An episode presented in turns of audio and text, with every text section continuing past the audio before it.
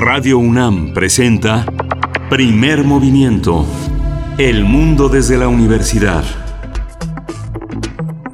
Buenos días, bienvenidos a primer movimiento en esta mañana de martes, martes 27 de abril de 2021. Son las 7 con 4 minutos de la mañana a la hora del centro del país. Saludamos, saludamos a todos los que nos sintonizan en las frecuencias universitarias del 96.1 de FM, en el 860 de AM y en www.radio.unam.mx. Todo el equipo listo para desarrollar este programa, este espacio matutino de Radio UNAM.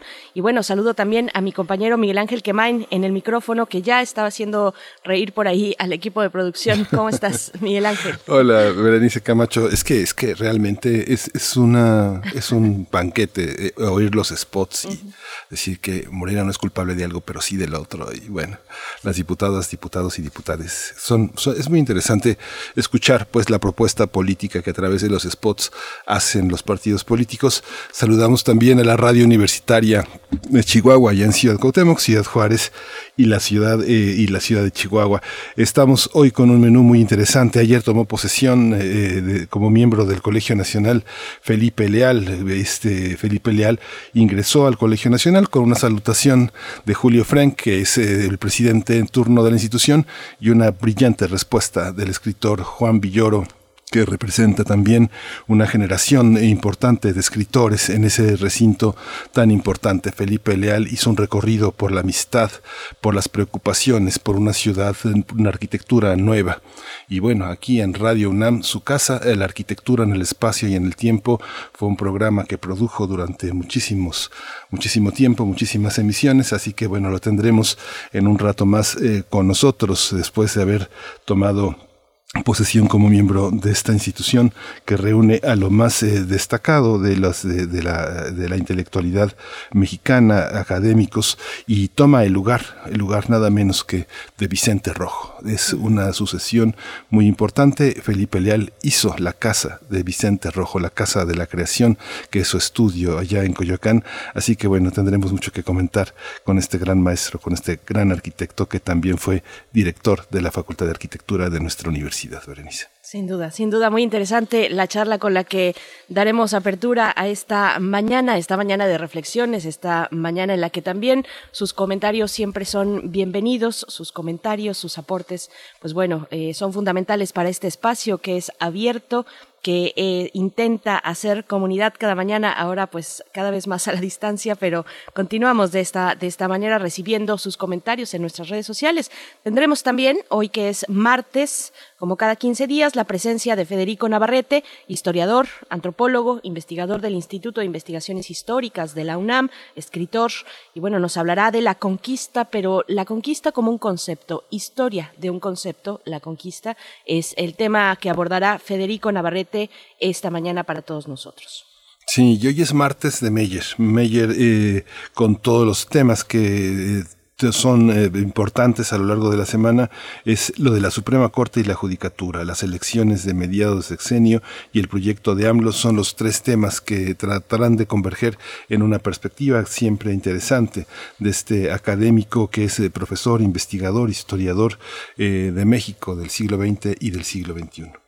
En nuestra nota internacional hablaremos de Japón, específicamente de Fukushima y la aprobación para regresar al mar el agua contaminada de aquel eh, pues eh, desventurado momento cuando eh, pues todo el mundo se puso alerta ante este accidente en Fukushima. Pues bueno el agua que se ha contenido durante tantos años 10 años será regresada al mar o al menos esta ya es una aprobación que, se ha dado en Japón. Vamos a conversar sobre sus implicaciones con el doctor Epifanio Cruz, investigador del Departamento de Química de Radiaciones y Radioquímica del Instituto de Ciencias Nucleares de la UNAM, experto en física de radiaciones y sus, y sus efectos. Sí, yo y la poesía necesaria está en la voz de Berenice Camacho. Así es, así es, con mucho gusto que ayer se nos, se nos pasó la mención sobre el Día de la Visibilidad Lésbica, pues bueno, por ahí va, por ahí va la poesía. También tendremos en nuestra mesa del día un tema muy interesante, la situación del náhuatl y sus estudios en México, la vigencia de los trabajos y las indagaciones que inició Miguel León Portilla, el maestro León Portilla. Vamos a conversar, estarán dos eh, importantes presencias con nosotros.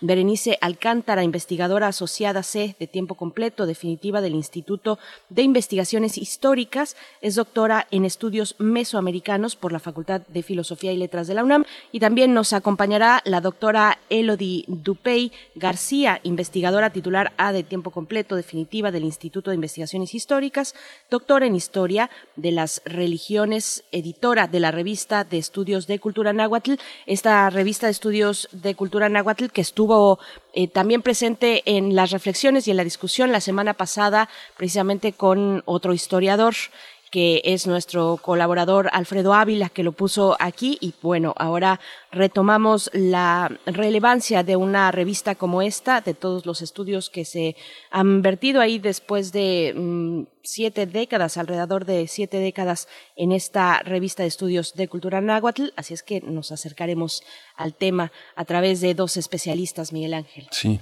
Así que este es, la, este es el menú para el día de hoy. Así que bueno, arrancamos con nuestra información vinculada, bueno, la información de todas las mañanas de COVID-19 en México, la UNAM y el mundo.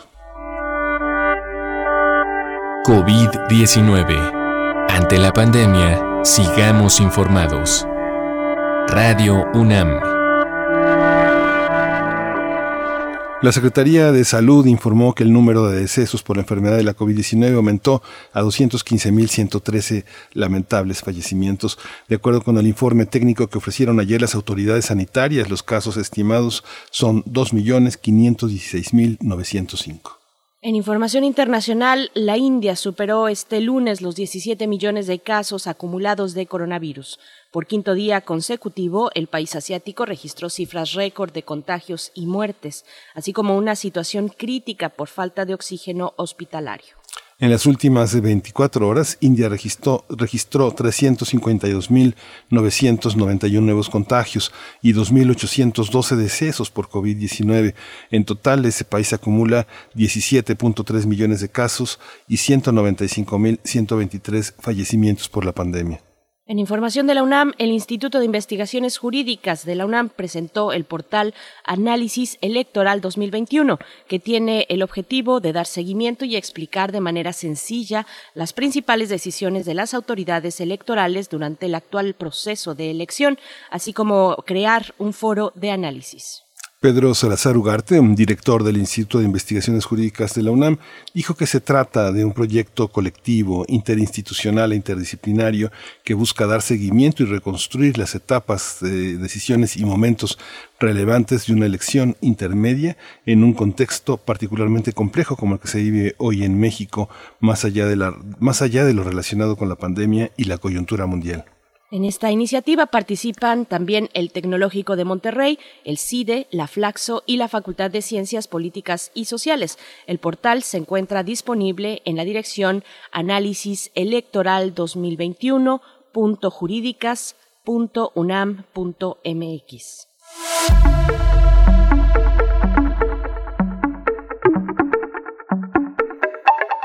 En el marco del ciclo de conversaciones Arte, Política y Contracultura, El Mundo Hoy, este martes se realizará la actividad Manual Urgente de Crítica Cultural, una conversación entre Grail Marcus y Mark Derry. Eh, la transmisión va a estar disponible este martes a las 12 horas en las páginas de Facebook y YouTube del Museo Universitario del Chopo y en el canal YouTube de Cultura en Directo UNAM. Así es, sigue este ciclo de conversaciones arte, política y contracultura. Hablamos de él extensamente en este espacio al momento de su arranque y bueno, ya se han acumulado distintas precisamente mm, conversaciones, mesas de conversación y ahora toca esta actividad. Pues bueno, vamos con música. Son las 7 con 13 minutos, hora del centro. Vamos con algo a cargo de Marisa Moore. Darlo todo es la canción con la que abrimos esta mañana para darlo todo en martes.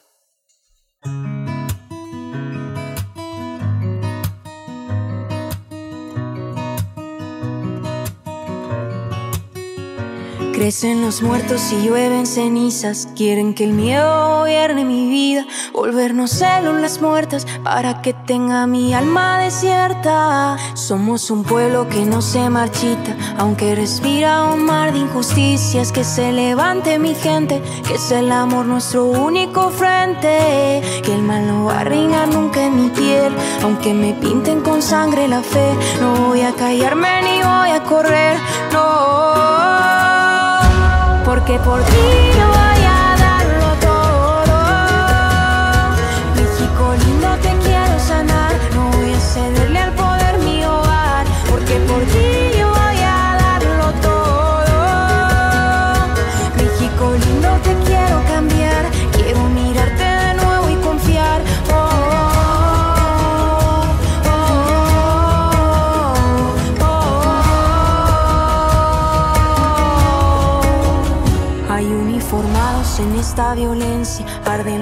y la madre tierra. No hay millones que alcancen para comprar mis derechos sociales. Seamos la cura y no la consecuencia. Una sonrisa que mate esta guerra. Que todos somos iguales. Dejemos de vernos hoy como rivales. Que el mal no va a reinar nunca en mi piel. Aunque me pinten con sangre la fe. No voy a callarme ni voy a correr. No porque por ti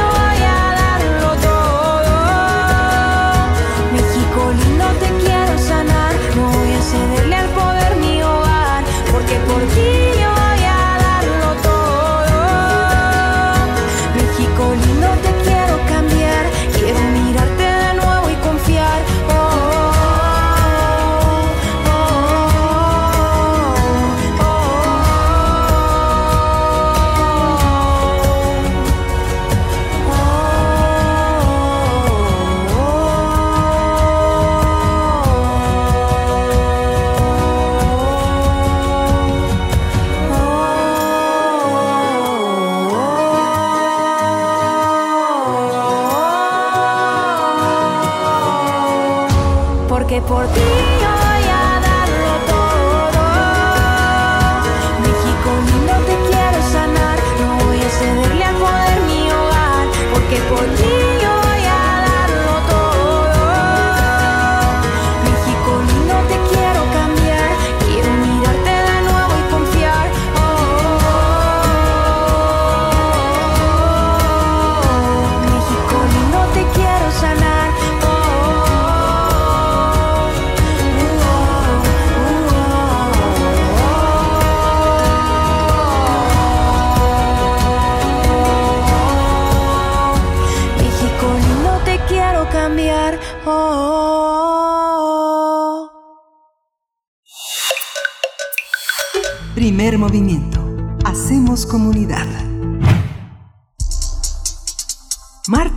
de mitos. Felipe Leal, eh, Felipe Leal ingresó ayer como miembro del Colegio Nacional. Será el tercer arquitecto en formar parte del colegio después de José Villagrán, eh, García y Teodoro González de León. La obra del ex director de la Facultad de Arquitectura de la UNAM es reconocida a nivel nacional e internacional. Destacan los estudios para pintores y escritores como Vicente Rojo y Gabriel García Márquez, así como la remodelación de la sede de Radio UNAM. Entre su obra también destaca el paso peatonal Madero, la plaza del Monumento a la Revolución, la recuperación de la Alameda Central. En entrevistas recientes, Felipe Leal ha resaltado que ante la llegada de la pandemia, la arquitectura tendrá que incorporar espacios abiertos y hacia el exterior, como balcones, terrazas o azoteas. Anoche, al ingresar como miembro del Colegio Nacional, el arquitecto Felipe Leal ofreció un discurso titulado Las huellas de la memoria y los pasos al devenir. Pues vamos a conversar sobre la trayectoria del arquitecto Felipe Leal y su ingreso al Colegio Nacional y nos acompaña precisamente a través de la línea en primer movimiento Felipe Leal, arquitecto, miembro emérito de la Academia Nacional de Arquitectura, presidente del Seminario de Cultura Mexicana y miembro del Colegio Nacional. Felipe Leal, qué gusto poder conversar esta mañana. Enhorabuena por este momento tan importante para la arquitectura y para la propia carrera Felipe Leal. Igual, igual me, me- Gracias. me da mucho, me, me da mucho gusto saludarlos, Berenice y Miguel Ángel. Muy buen Muchas día. a gracias. todos, Gracias, a arquitecto. a. Gracias. Pues ha pasado mucho tiempo de este de su de su discurso de la entrega Medalla al Mérito en Artes 2018 en el Congreso de la Ciudad de México y, y esta entrega que fue un recorrido muy emocionante por el pasado de la arquitectura mexicana, sus amigos, los espacios y por todo lo que está por venir. Cuéntenos un poco cuál, cuál eh, eh, es el sentido que cobra eh, como miembro del Colegio Nacional la arquitectura en este momento tan difícil para habitar la ciudad y para habitar el mundo interior de, nuestros, de nuestras habitaciones, de nuestros domicilios. Así es, Miguel Ángel creo que pasamos, estamos eh, atravesando por un momento este, bastante crítico a nivel no únicamente de la crisis sanitaria que se vive, sino a nivel de la transición de cómo hemos vivido los espacios durante todo este proceso. Las casas habitación, este, esta frase célebre que se ha hecho ya muy común, como que quedas en casa, ¿qué ha significado? Las, las casas de habitación se han convertido de alguna forma también en oficinas, en escuelas, en gimnasios, en espacio doméstico, y nos ha ido nos ha, nos ha obligado a repensar precisamente cómo vive la gente, cómo vive la, mayor parte de la gente en, nuestro país y en el mundo, desde luego, pero para qué consecuencias tendrá la pandemia precisamente en un escenario ya cuando termine y el, el espacio del post-COVID, ya, ya sea tanto los espacios este, internos como los espacios externos.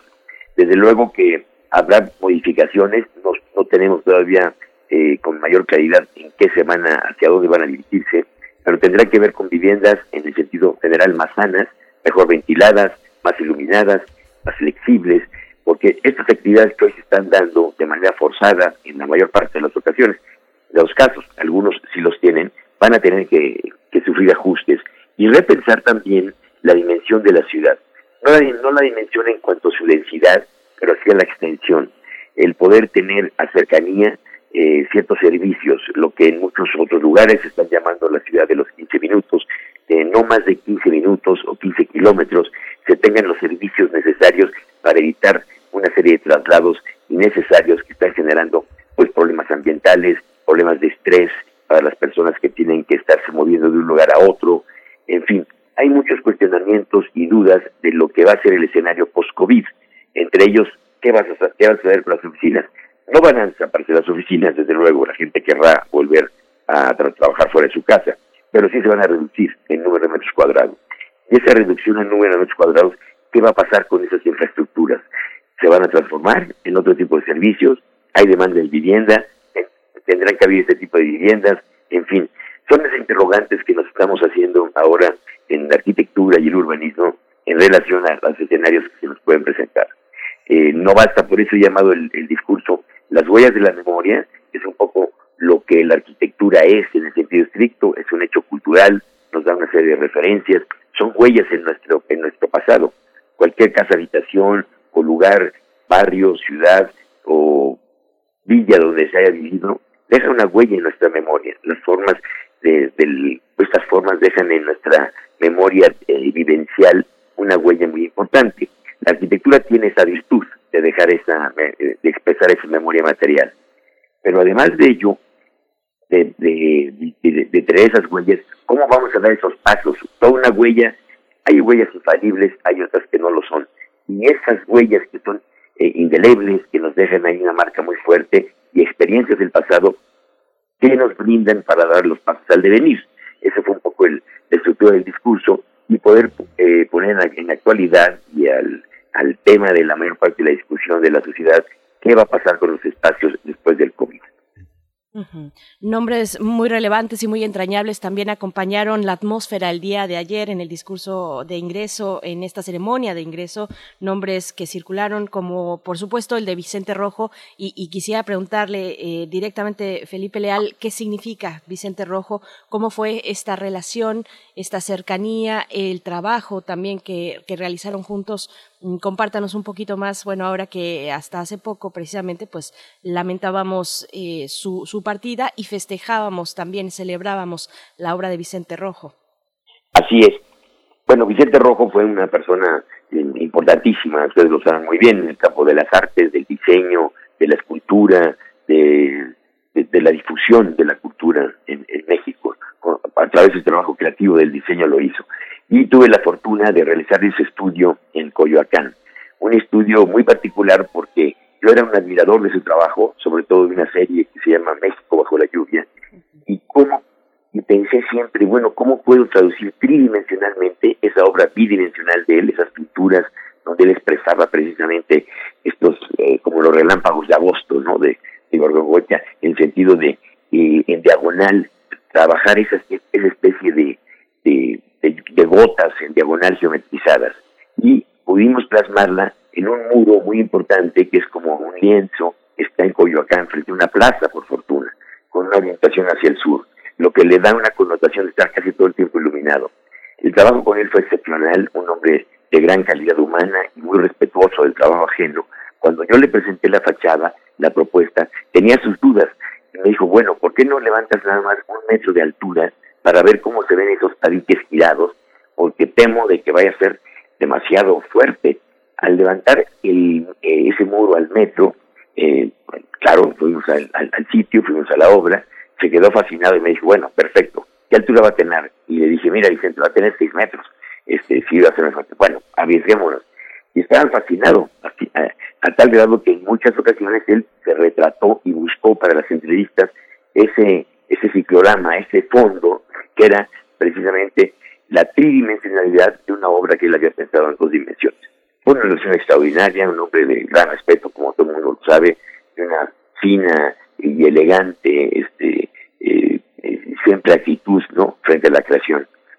Es uno de los recuerdos más grandes que tengo. Sí, quien conoce ese espacio eh, era, verdaderamente fantástico, porque además en los últimos años Vicente trabajó en el piso, trabajaba este, acostado en el piso, ¿no? Exactamente. Pintaba en el piso, cuando el, el piso cuando lo hicimos, pues también estaba muy geometrizado, es un estudio que además en planta tiene 10 por 10.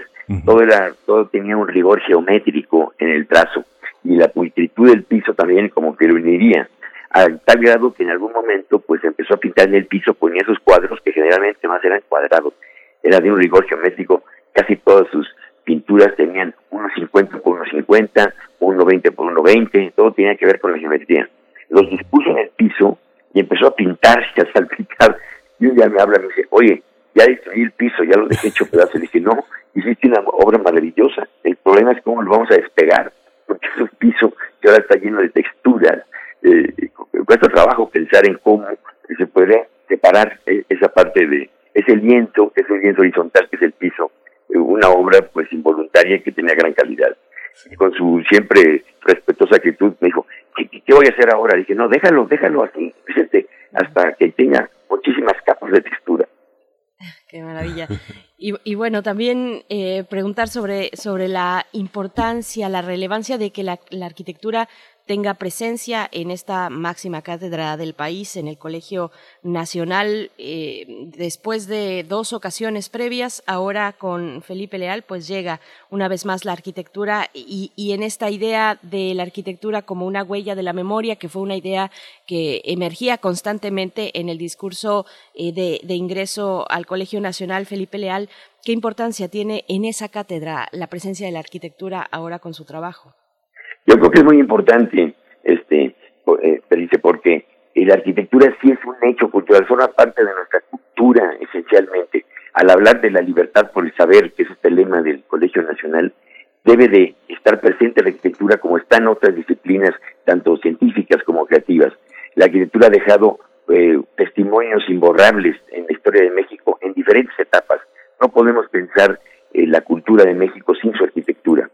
Y, y, ahora esta es una extraordinaria plataforma, ya lo ha sido, Teodoro González Violón hizo un gran trabajo, el propio José Villagrán, en su momento cada uno, Villagrán relacionado con los temas de la salud, eh, coincidentemente, él ya hablaba de esa relación entre arquitectura y salud, por los hospitales que había realizado, por su relación con el doctor Subirán, en fin. Teodoro González de León la trató más hacia la relación con el arte y la ciudad, era un, era un gran conocedor del arte, de la ciudad, hacia el urbanismo y el arte me corresponde ahora, por el momento que vivimos, hacer una, integración de las mismas, arquitectura, salud, arte y la expresión de la cultura. Yo creo que debe de estar presente desde luego siempre la arquitectura en el Colegio Nacional.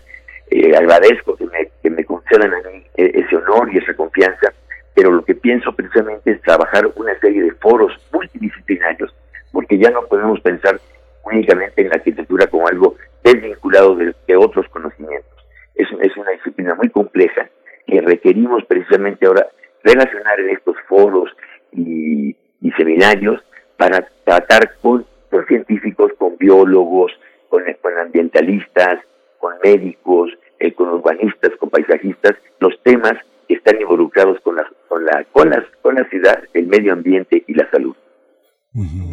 En, una, en un país que es tan, tan diverso, con tantos signos eh, y con tantos gustos y malos gustos, ¿cómo, ¿cómo es la tensión entre un arquitecto que piensa en el mundo contemporáneo en función también de los cambios de esta interdisciplinariedad de la que usted habló ayer y de la que habla hoy? Eh, cómo convivir con los proyectos que eh, los gobiernos encargan bajo sus ejidas de gusto, de ideas de lo práctico, de ideas de lo habitable. ¿Cuáles considera que son en este momento los desafíos entre la arquitectura como arte y la practicidad que, y, la austeridad con la que se eh, abanderan muchos gobiernos el día de hoy en México? Bueno, yo creo que es muy importante, es, muy buena tu pregunta, Miguel Ángel, y oportuna eh, yo parto de la idea de que el arte y la arquitectura como tal, la arquitectura es un arte de una gran responsabilidad social, pero el arte educa, el, arte eh, educa y, genera un gran conocimiento. Yo no lo, no se ve, no lo veo como algo desvinculado, sino que tiene que ver con la educación y la cultura. Y desde estas plataformas se pueden dar signos o señales precisamente para poder actuar con mucho mayor calidad. La obra pública, lo que pertenece a todos, debe de ser lo más cuidado, lo de mejor calidad. Hay que romper con esa idea de que lo público no es de nadie, sino al contrario, lo público es de todos. Y hacer de todos, todo, toda, toda una sociedad, una, una comunidad, merece respeto para que esa expresión tenga una gran calidad. Pensar en una obra austera, de, pocos recursos, este, medio semi-hecha, por, por, por, pensar que tiene un interés público es un error garrafal.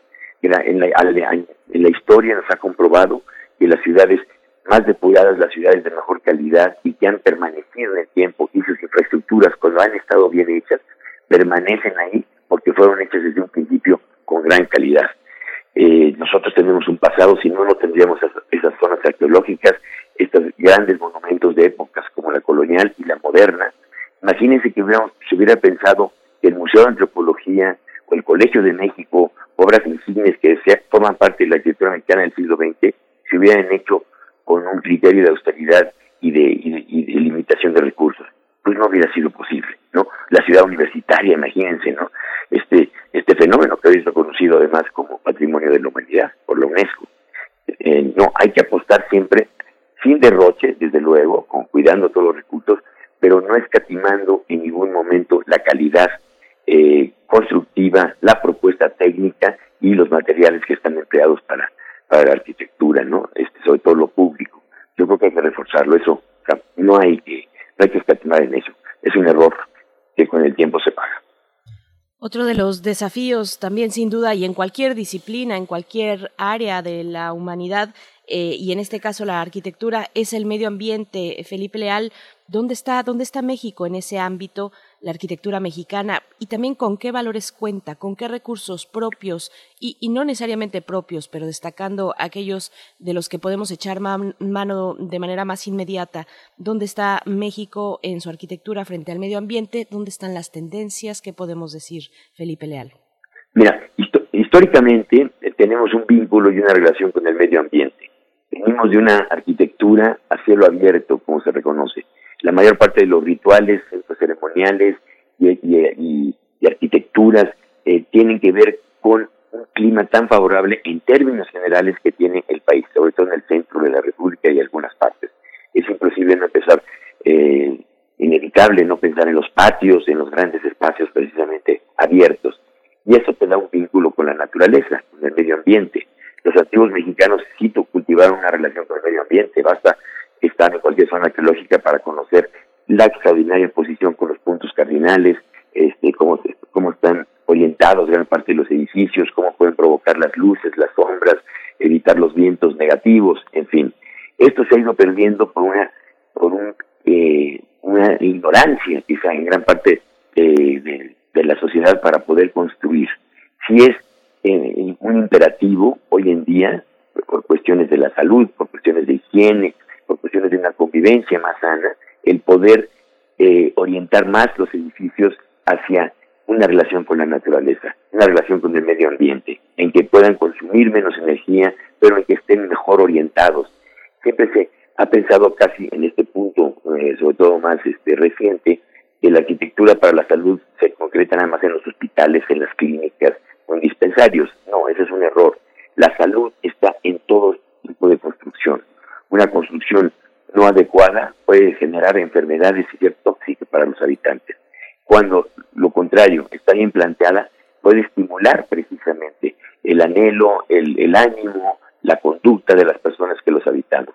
Entonces, la relación entre arquitectura, naturaleza y medio ambiente debe reforzarse. No estamos pasando por un buen momento. Hay una serie de cuestionamientos sobre, pues, pues sobre todo todos los, todos los combustibles fósiles, todas las, eh, las energías pasivas que hay que aprovechar más. Entonces, sí tenemos que volver más a esas raíces que están muy profundas en nuestra cultura, pero con las tecnologías contemporáneas, con eh, las visiones de una relación más amable con la naturaleza, el ahorrar los traslados, el utilizar otro tipo de, de dispositivos precisamente para nuestra vida diaria y la arquitectura, los espacios construidos son los contenedores de la actividad humana. Yo creo que ahí sí estamos en un momento no de avance, nos falta muchísima más fuerza y hay una serie de, de dudas en relación a la energía que pueden consumir la mayor parte de los edificios. Una de las cosas eh, eh, emocionantes, interesantes ayer, eh, que son profundamente políticas y profundamente humanísticas, es la, la, idea que este, el repaso que dio por el tema de la familia, la familia y la, la visión mononuclear ha terminado, ha concluido y la manera en la, en la que la gente vive sola, eh, eh, con amigos, eh, estudiando en tránsito permanente, da una idea de un arquitecto que primero piensa en la gente y luego piensa en los muros y de dónde vienen las luces, dónde salir a tomar aire, qué observar, por quién ser observado. Esta visión ¿Cómo, ¿Cómo se genera? ¿Cuál es la experiencia que está detrás, arquitecto? ¿Cuál es la experiencia? ¿Es una experiencia local? ¿Es una experiencia nacional? ¿Es una experiencia del mundo? Bueno, en el, en el sentido en el sentido estricto y dentro de la tradición arquitectónica sí es una es una expresión universal, aunque lamentablemente no es dominante. Ejemplos de tal naturaleza sí los encontramos en diferentes épocas. Eh, lo comento en las arquitecturas del ayer, eh, las de hoy también, las de allá, las lejanas y las cercanas. Eh, este espíritu humanista de la arquitectura sí viene casi desde los romanos, en el sentido de que habrá un confort, el bienestar, viene con la idea de la domus, con la idea de la, domus romana, que es, esta, es el habitar, de ahí viene hasta el término de lo doméstico, cómo nos podemos domesticar los seres humanos con esa relación con los espacios construidos, los espacios que son, eh, que tienen que ver más con la habitación más íntima, eh, y ahí hay una perspectiva humanista. Lamentablemente esto se ha ido eh, transformando y perdiendo por darle una categoría más bien de carácter eh, financiero, ¿no? o sea, y a, gran parte de la, construcción. Tenemos que recuperar este espíritu humanista de la arquitectura, donde tenemos que concebir en primera instancia cómo nos movemos, cómo vive la gente, qué requerimientos tiene para la satisfacción de necesidades y apostar por el bienestar. En muchas ocasiones se realizan una serie de construcciones porque ha ganado el mercado en ese sentido, ha sido avasallador en el sentido de ganar en recursos, el mínimo esfuerzo para extraer la mayor parte de recursos económicos y ofrecer un producto de muy mala calidad. Y ahí es donde eh, ahora, con la pandemia, se ha vuelto más evidente. La pandemia nos ha hecho, han aflorado estas desigualdades, han aflorado estas eh, injusticias de carácter espacial que deben de corregirse. Yo creo que ese es un, es un buen momento. Ya ha habido experiencias a nivel de la historia, tanto universal como local, en cómo mejorar ello y ser críticos frente a cómo habitamos los seres humanos nuestros espacios cotidianos, ya sean los del trabajo, de la educación. En México ha tenido momentos eh, eh, extraordinarios ¿no? durante el siglo XX en cuanto a la creación de escuelas, una serie de programas muy buenos, ¿no? Donde eh, pues eh, arquitectos y científicos hacían las propuestas de las aulas, de los hospitales, de vivienda. Tenemos ejemplos extraordinarios. Esto se ha ido desvaneciendo y ha, ya ha quedado esto en manos únicamente de los ciudadanos sin el apoyo de elementos técnicos.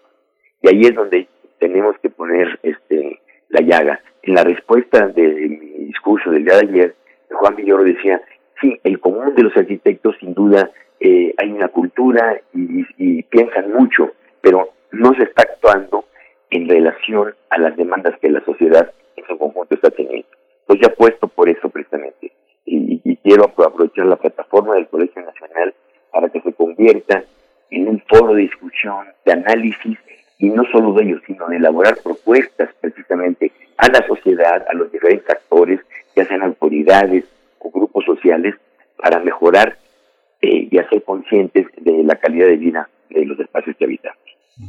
A través de las, de las redes sociales, nuestra audiencia nos envía algunos comentarios. Dice Martelena Valencia, felicidades, estuvo hermosa la ceremonia y se demostró la inteligencia, gran calidad humana de los integrantes del Colegio Nacional. Igualmente, Selene Velázquez eh, le cita, arquitecto, dice, cualquier ciudad barrio o casa deja una, una memoria, una huella en nosotros, dice chulada de reflexión del arquitecto Felipe Leal. Gracias por, por entrevistarlo. Pues bueno, mm, también esta parte emotiva del día de ayer, eh, arquitecto, a mí me conmovió mucho en el discurso eh, este repasar de los espacios de la ciudad, de la capital mexicana que, que que ocuparon parte de su juventud y, si nos pudiera compartir parte de esas emociones que animaron el discurso que pudimos escuchar y ver el día de ayer, eh, arquitecto Felipe Leal. Con mucho gusto.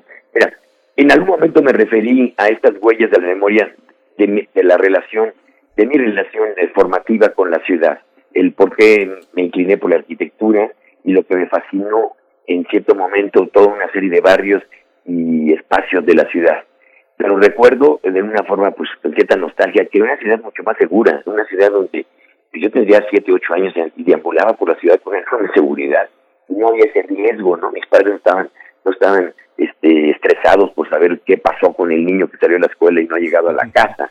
Había un relajamiento mucho mayor, se partía de la, certeza de que en el momento llegaría, que salía el horario de la escuela. Y en ese deambular entre la escuela y tu casa, que hay un momento de relajamiento, pues podías caminar y recorrer este, muchos rincones y hasta tenerte el tiempo para demorarte y detenerte y ver el edificio o ver algún movimiento eh, de las nubes o si iba a llover. Hoy hemos eh, estamos como muy este, estresados en esta dinámica de poder ahorrar el tiempo y economizarlo al máximo. Esos, recorridos que tuve a salir de la escuela o con amigos o que te, aunque viviesen en el, punto opuesto de la ciudad, pues tomabas el autobús o el tranvía, yo hago referencias allí donde existían los tranvías todavía por Félix Cuevas, en la Comunidad del Valle o, Revolución, en la Avenida Revolución en Squad. Y, y pues, simplemente por la esta aventura que dejé de la ciudad nos subíamos de mosca, yo me subía de mosca con mis amigos ahí, este, eh, apoyándose casi en un estribo, en una en el estribo del tranvía en la parte posterior del mismo, hasta esperar el frenar del tranviario que se bajaba enojado para, para bajarte. ¿no? Este, ese tipo de aventuras eh, urbanas, pues te van dando una referencia con la ciudad y siempre lo relaciono quizá con el cine, con estas narraciones cinematográficas como la de Cinema Paradiso, ¿no? El que evoca eh, lo que sucede en la plaza, lo que sucede en el interior del cine, eh, mi padre eh, tenía, tenía unos cines, uno de los cines estaba en Tepito, era el cine de Morelos, otro estaba en Santa María, en la, en la Santa María, cerca del Monumento a la Raza, y siempre tuve ese vínculo con los barrios alrededor, porque mi padre, eh, yo lo acompañaba, pero entre película y película, de pronto salía yo a deambular por estos barrios en el exterior, y yo lo agradezco porque eso se dio sin ningún prejuicio ni estigma, aunque eran barrios populares, tenían un gran tenían un gran sabor, no había el prejuicio de que estaban, había carencias, sino al contrario, había una gran cantidad de riquezas vivenciales, cómo se comunicaba la gente, el, el, el puesto de dulces en algún punto de una esquina, y en la cual siempre había ese diálogo. Al comprar una golosina, pues no era simplemente comprarla y pagarla, sino conversar con la persona. Esta, este tiempo tiempo, del tiempo entre comillas perdido, pero que es ganado, que la ciudad nos ofrecía, pues sí, queda en mí como un recuerdo que ahora creo que se vive de otra forma. Y no quiero caer en un aspecto bucólico, ni mucho menos, pero sí me ayudó esos, esas demoras y esos pasatiempos a ir reconociendo partes de ciudad que forman parte precisamente eh, de las huellas de memoria, de, memoria ¿no? Edificios que me llamaban la atención y podía yo detenerme a verlos. Yo creo que eso me condujo precisamente a, ser arquitecto. Pero ello, por lo mismo, en el discurso de la Universidad Nacional, de la Facultad de Arquitectura, provoco algo de esa naturaleza en los alumnos. O sea, que se dispongan de ese tiempo para analizar las cosas. Hoy hay una eh, extrema rapidez para ver una imagen, ¿no? A través de los dispositivos digitales, las, las tablets o los teléfonos, y se ve con una rapidez casi con el dedo, mueven de una, este, de una rapidez enorme una imagen a otra y no te detienes en ello. Es poco detenerse en esas experiencias este, vivenciales para, para poder gozar la ciudad. Yo así me adentré durante mi adolescencia y buena parte de mi vida en conocer la ciudad, en, recorrerla. No hay mejor forma que recorrerla que de pronto perderse, esta idea del caminante, del pasante, o aventurarse a zonas que desconoces, y, o a las que, aunque no las habites, ¿no? Llegas a Santa María y no únicamente ves el kiosco y la plaza central, sino te adentras en las calles de alrededor y te preguntas por qué llevan esa nomenclatura, por qué están los nombres de, de árboles o flores combinando con las de las de personajes que han vivido ahí, como el doctor Aten, este, o González Martínez. Es muy interesante. Nada más como reflexión de la nomenclatura, y que siempre lo digo, y me llamó la atención. Uno va a la colonia Roma, y se llama, fíjense, se llama la colonia Roma. Claro, porque está al lado de, del pueblo de la Romita. La Romita, pues se había conocido así porque había un pequeño promontorio, un pequeño templo, y entonces decían es como una de las colinas de Roma la colonia, la, el barrio de la Romita. Y cuando se fracciona la colonia Roma, este, se le pone el barrio, la colonia Roma. Pero la nomenclatura de las calles, pues tiene que ver con ciudades del interior de la República, Orizaba, eh, ya sea con, ciudades o con, o con estados. Bueno, encontramos la calle de Tabasco, la calle de Orizaba, eh, la calle de, este, en fin, Córdoba, todas las, las provincias y ciudades en un circo en aquella época había visitado en la mayor parte del país. ¿no? Entonces, el circo que había llegado a la ciudad de Topolobampo, bueno, entonces vamos a hacer una lista de las ciudades que ese circo visitó y vamos a darle la nomenclatura a esa colonia. Pero en esa colonia, que es la colonia Roma, en la calle de Orizaba con Durango, hay una plaza. Y después alguien se le ocurrió precisamente bautizarla como la Plaza Río de Janeiro. Entonces, genial. Esas cosas hablan de una universalidad y esto solo en México puede suceder, ¿no? Es la colonia Roma, en la calle, en las esquinas y confluencias de Durango con este, Orizaba, se encuentra la Plaza Río de Janeiro. Y, en uno de los puntos de la Plaza de Río de Janeiro está una réplica de David de Miguel Ángel que estaba en, Florencia. Eh, cuando uno analiza toda esa historia, es fantástica las historias urbanas. Esas historias urbanas son las que justamente nos, nos dejan huellas en la memoria y nos enriquecen la cultura urbana de los barrios que vivimos.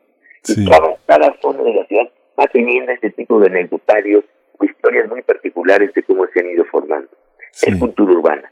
Y, y, si hay una cultura urbana, ya hay un mayor conocimiento, las personas defienden más su barrio, defienden más su colonia y eh, puede conservarse en mejor estado. Hay, hay arraigo, hay bienestar, hay orgullo, satisfacción. Yo creo que hay que apostarle a eso a nivel de la cultura. Pues, eh, eh, arquitecto Felipe Leal, pues muchísimas gracias por esta conversación. Está su patrimonio, 18 años eh, de trabajo que ha dejado aquí en Radio UNAM, haciendo. Berenice Camacho escribe en nuestro, en nuestro chat privado, dice un cronista urbano de closet, pero nada de closet, es muy, muy, muy abierto esta, esta gran imaginación de arquitecto que, contamos con su patrimonio aquí. Está la, está la presentación en el canal del Colegio Nacional para quien quiera disfrutarla con toda la presentación de Julio Frank, la respuesta de Juan Villoro y por supuesto queda pendiente dos temas que me parecen muy importantes en la arquitectura las escuelas y los hospitales, pero ya lo trataremos eh, en, alguna mesa donde ojalá y usted nos haga el, favor de ofrecer su, visión, su opinión sobre dos espacios que ahora son centrales eh, para, para vivir y para seguir eh, educándonos en una perspectiva distinta. Gracias, arquitecto Felipe Leal. Al contrario, muchas gracias, Berenice, muchas gracias, Miguel Ángel. Un placer siempre conversar con la audiencia, con ustedes y con la audiencia de Radio UNAM. Gracias. Gracias, hasta pronto, arquitecto Felipe Leal. Enhorabuena y pues bueno, nos quedamos con esta conversación y con estas memorias de la arquitectura también eh, en voz del propio Felipe Leal. Vamos a hacer una pausa, vamos a hacer una pausa y es una pausa musical y después eh, volveremos con historia de la conquista. Esto está a cargo de Natalia Lafourcade y los Macorinos. Tú me acostumbraste es la canción.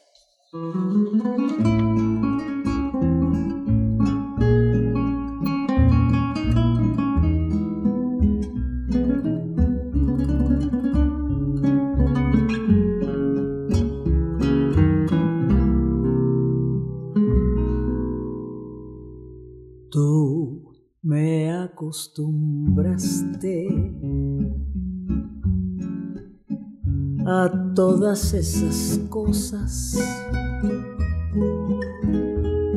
y tú me enseñaste que son maravillosas. Sutil llegaste a mí como la llenando de inquietud mi corazón. Yo no concebía cómo se quería en tu mundo raro y por ti aprendí. Por eso me pregunto al ver que me... Primer movimiento. Hacemos comunidad. Otras historias de la conquista. Estamos ya en compañía de Federico Navarrete, historiador, antropólogo, investigador del Instituto de Investigaciones Históricas de UNAM, escritor y colaborador de este espacio, afortunadamente para nosotros, donde nos comparte cada 15 días recorridos sobre la conquista de México, eh, la conquista de estos territorios y, y en esta ocasión historia del concepto de conquista. Federico Navarrete, ¿cómo estás? Bienvenido al primer movimiento. Hola, buenos días, Berenice. Buenos días, Miguel Ángel. Hola Federico, buenos días. es un gusto saludarlos como siempre. Y pues, Igualmente, para nosotros te escuchamos. Gracias, pues como, como se habrán dado cuenta en los últimos días, el tema de la conquista, de la por, como se acerca ya la fecha de la conmemoración de la caída de México Tenochtitlan el 13 de agosto, el tema de la conquista se ha, ha ganado más atención entre el público en general.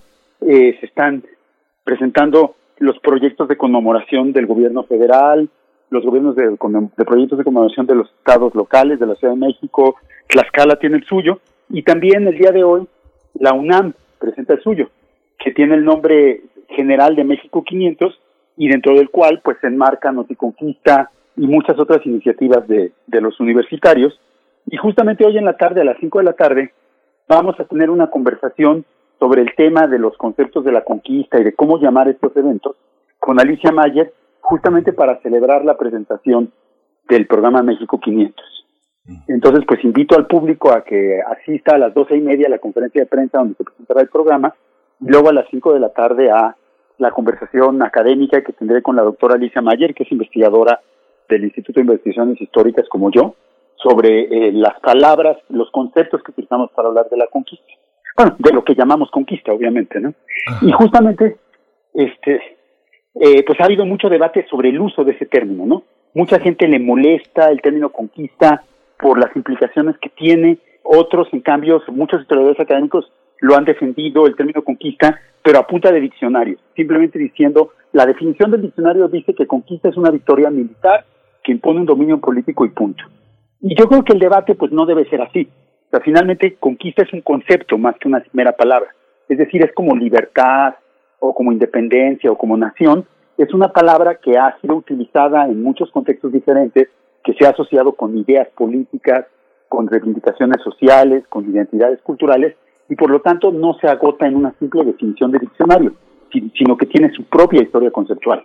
De hecho, hay una rama de la historia moderna, la historia de los conceptos, que justamente se dedica a estudiar la historia de, esta, de, estos conceptos sociales, como revolución o como nación.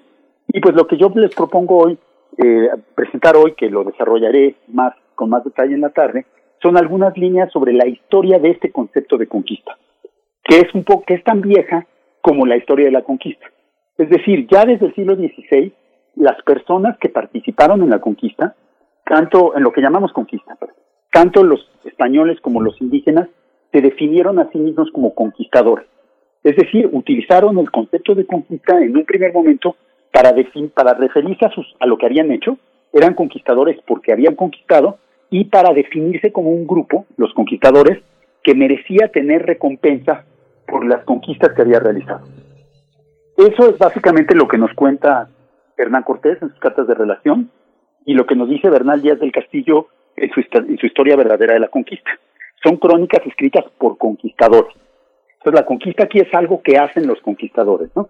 Y en estas primeras crónicas de los conquistadores se cuentan desde luego también, tan importantes como las españolas, las de los tlaxcaltecas, la gente de Cuauquecholan, la gente de Texcoco, la gente de Chalco, eh, que también narraron la conquista para presentarse como conquistadores. Eh, como ven, en este primer concepto de conquista, lo que hacen los conquistadores no importa tanto que sean españoles o indígenas. Los dos se consideran conquistadores en el siglo XVI. Y creo que es muy importante eh, recordar esta, que en un principio el concepto de conquista no excluyó a los indígenas, su primera acepción. Eh, la segunda acepción del, concepto de conquista surge poco después, en el propio siglo XVI, y la crea más bien el régimen colonial español, ya establecido los virreyes, las audiencias, todo el aparato de gobierno de la corona, que nos habla más bien de una conquista como civilización, e inclusive asocia conquista con un término contradictorio, con pacificación. La conquista es vista como un acto de violencia necesario pero indeseable porque el objetivo verdadero debe ser pacificar, es decir, imponer la paz y la civilización. Y en esta noción de conquista como pacificación es muy importante la conversión religiosa. se, afirma que el objetivo de la conquista era, fue fundamentalmente garantizar la conversión al catolicismo de los indígenas. Entonces la conquista aquí es presentada como un acto civilizatorio de imposición de un dominio pacífico y de la verdadera religión. Y en esta, en esta segunda visión de la conquista sí se empieza a excluir a los indígenas, porque los indígenas son vistos todos como paganos, tanto los conquistadores, es decir, los aliados de los españoles, como los conquistados, aquellos a quienes vencieron. Entonces es una visión que, es más excluyente de los indios y que termina debilitando la primera visión de la conquista, la de los conquistadores. Y la tercera visión de la conquista, que creo que es la que sí debemos criticar más, es una visión construida ya en el siglo XIX. En el siglo XIX, con la independencia de México, la nación mexicana, que se consideró heredera de los mexicas y no de los españoles, aunque en la realidad era heredera de los españoles y no de los mexicas, pero ideológicamente presentó una, una, una visión invertida, la nación mexicana dejó de utilizar el concepto política, conquista como un concepto político, porque ya no era la base del gobierno, la base del gobierno era la independencia, pero sí la conquista se convirtió entonces en un concepto histórico, en un concepto desarrollado por los conquistadores. Y es, por, por los conquistadores, no, perdón, por los historiadores, disculpen. Y es justo en este tercer momento, en el siglo XIX y XX, que surge la idea de la conquista total. La idea de cuando los españoles conquistaron México y la idea de todos los indígenas como vencidos.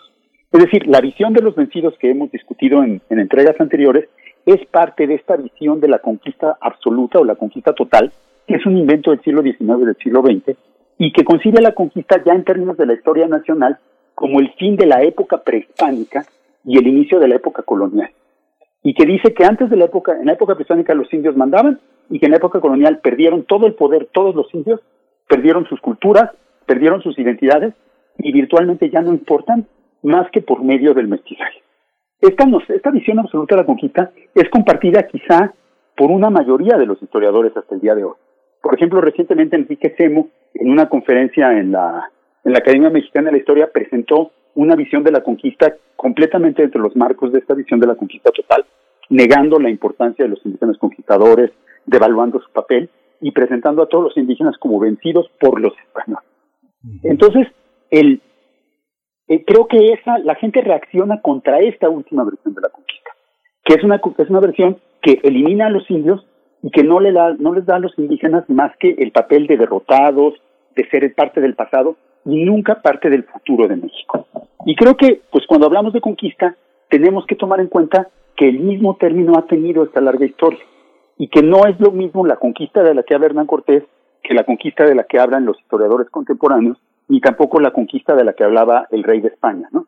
Entonces, pues esto es nada más una, una, breve, una breve presentación de estas ideas para mostrar la riqueza del debate que espero nos espere en los próximos, que abra en los próximos meses sobre este episodio tan importante de la historia de nuestro país. Sí, pues Federico, nada más repetirnos los datos de la, conversación de hoy a las 5 de la tarde con la doctora Alicia Meyer. Van a dialogar sobre los conceptos de conquista y parte de esta idea que has desarrollado sobre las diferentes visiones que se tiene de ella. Hay una conferencia de prensa en un rato más, a las 12 del día, para dar a conocer eh, el conjunto de actividades que van a desarrollar juntos. En México 500, sí, que son, son, son cientos de actividades. Eh, eh, de, de, las de muchas dependencias de la UNAM, no solo del TCU, sino de todas las diferentes eh, campus. O sea, es, realmente un programa muy interesante y muy amplio. A las 5 de la tarde, ¿dónde lo seguimos? En las redes de Cultura UNAM. Redes de Cultura UNAM. Pues muchísimas gracias, eh, Federico Navarrete. Vamos a continuar esta discusión. Vamos a, a, tener que ofrecer más tiempo para que se desarrollen todas estas ideas. Te agradecemos la síntesis, la, la brevedad y te damos un abrazo. Gracias, Federico. Un abrazo. Hasta luego. Hasta luego. Pues vamos a la siguiente hora. Nos despedimos de la radio universitaria de Chihuahua. Quédese aquí en Radio UNAM. Quédese en primer movimiento. redes sociales. Encuéntranos en Facebook como Primer Movimiento y en Twitter como arroba PMovimiento. Hagamos comunidad.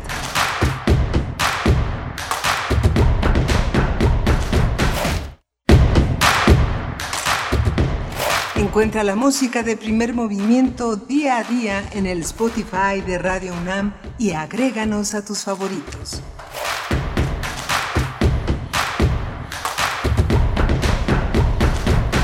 Hola, buenos días. Son las 8 de la mañana con 6 minutos aquí en la Ciudad de México. Le doy la bienvenida a la radio Nicolaita allá en Morelia, Michoacán.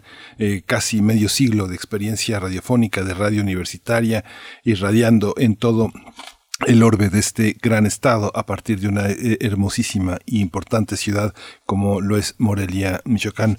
Bienvenidos todos eh, los eh, michoacanos que nos sintonizan y que nos sintonizan a través de la de su radio, de su radio universitaria. Está Socorro Montes en los controles técnicos de esta mañana, está Violeta Berber en asistencia de producción, Frida Saldívar en la producción ejecutiva y mi compañera Berenice Camacho, como todos los días estamos aquí en la, en la conducción de este programa. Así es, querido Miguel Ángel.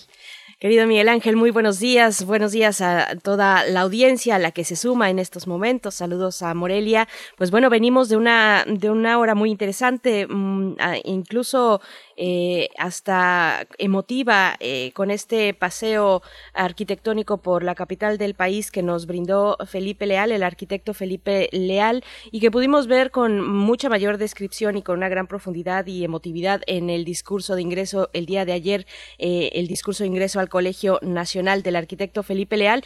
Y también venimos de esta charla breve, este espacio que tenemos con Federico Navarrete, afortunados de poder escucharle cada, cada 15 días y nos invitaba precisamente al, eh, pues, al programa académico y cultural México 500, 500 con, con número. Eh, México 500 de la UNAM y bueno, les invitamos a que el día de hoy permanezcan atentos a lo que se desarrollará en ese espacio que propone la Coordinación de Difusión Cultural Cultura UNAM. Ahí podrán encontrar pues la serie de charlas, empezando por la inauguración al mediodía a las doce y media eh, y después también esta charla inaugural, nombrar la conmemoración, una charla que se eh, dará eh, inicio a las 5 de la tarde a través de las redes de Cultura UNAM, donde se encuentran en este diálogo Alicia Mayer y Federico Navarrete. Así es que bueno, la invitación para que se acerquen al sitio electrónico México 500.unam.mx. Esas son las coordenadas además del el resto de las redes sociales de Cultura UNAM, donde podrán ustedes encontrar, bueno, una gran multiplicidad de eventos, de eventos y, y, a partir del día de hoy también esta presentación del programa académico y cultural México 500 de la UNAM. No se lo pueden perder a partir de las 12.30, la inauguración, 5 de la tarde, la charla con Federico Navarrete y Alicia Mayer Miguel Ángel. Sí, es muy interesante cómo la universidad le ha dado respuesta a muchas de las coyunturas más importantes del país. Esta Universidad de la Nación que comentamos en la mañana eh, ha hecho posible un proyecto colectivo, interinstitucional e interdisciplinario que busca dar seguimiento a las elecciones en México. Este portal que se llama Análisis Electoral 2021.jurídicas.unam.mx, un esfuerzo colectivo en la que participa el Tecnológico de Monterrey, el CIDE, la Flaxo, la Facultad de Ciencias Políticas y Sociales y el portal en el Instituto de Investigaciones jurídicas de la UNAM, eh, un esfuerzo muy importante que le da un escenario, un escenario eh, informativo eh, importantísimo a las a estas a estas elecciones, que se suma a todo un esfuerzo de colegas, amigos, periodistas, lado B con todos sus portales alrededor de una verificación en su propio estado, verificado.com.mx.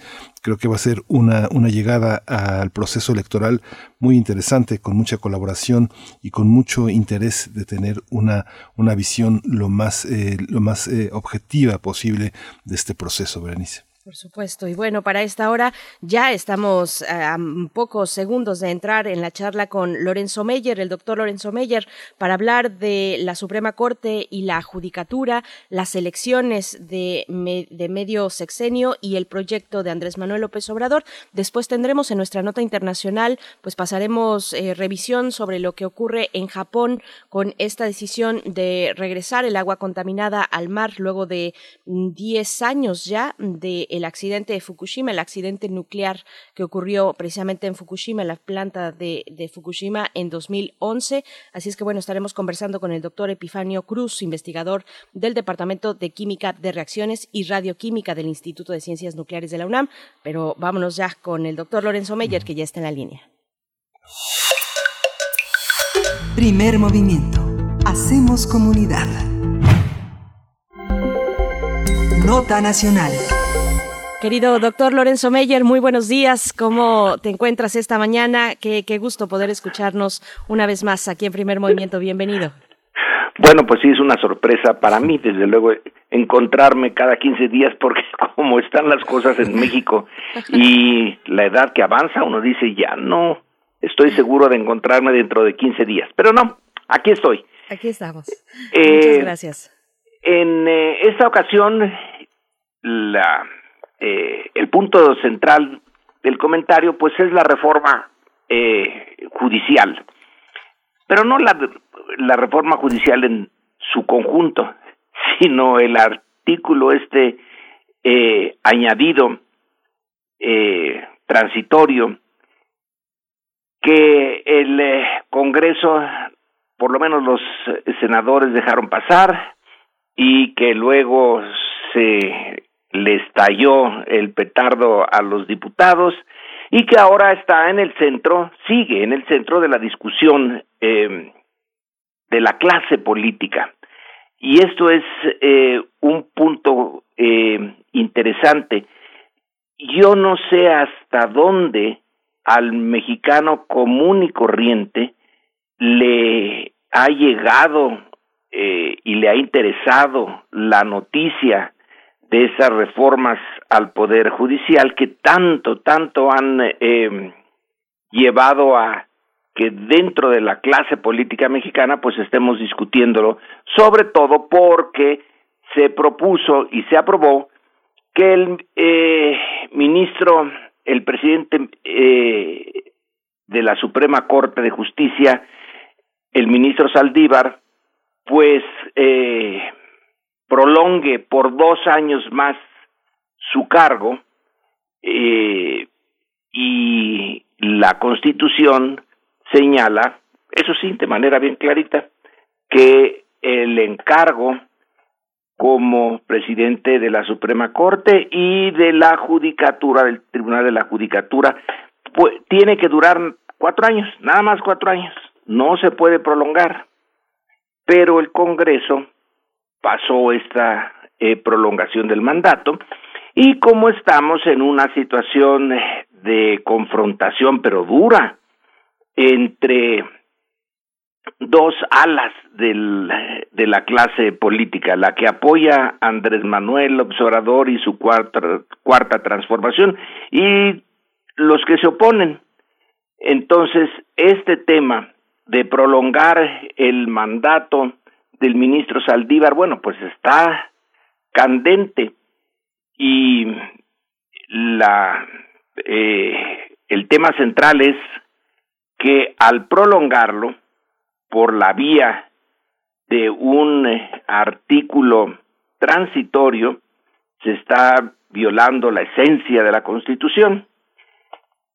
Eh, la respuesta que ha dado el presidente que apoya esta prolongación de Saldívar en su puesto es que sólo así se puede garantizar la transformación de los eh, complejos, eh, complejísimos eh, nudos que tiene el sistema jurídico mexicano. Y dicho esto, creo que como trasfondo está la idea que tenemos muchos de que la justicia en México pues se mueve en un mar de corrupción y que no es algo reciente, sino algo muy antiguo, de lo que se hablaba ya desde la época colonial. Eh, en ningún país la justicia es realmente eh, imparcial y absoluta, pero creo que en nuestro caso nos pasamos de la raya. Eh, las historias, ya sea porque han sido narradas por otros y están por escrito, o en el entorno familiar de casos eh, mal resueltos por los jueces en donde el dinero tuvo un papel preponderante en sus decisiones, pues son muchos. Y hay eh, la, no sospecha, sino la seguridad de que eh, todo el sistema judicial en México pues está corrompido ya, ya se sabe que no todos los jueces son corruptos, así como no, todos los policías son corruptos. Eh, también eh, creo que podemos, ya en lo personal, tener ejemplos de amigos, de conocidos, que están en el Poder Judicial y que todo nos indica que se comportan como personas honorables.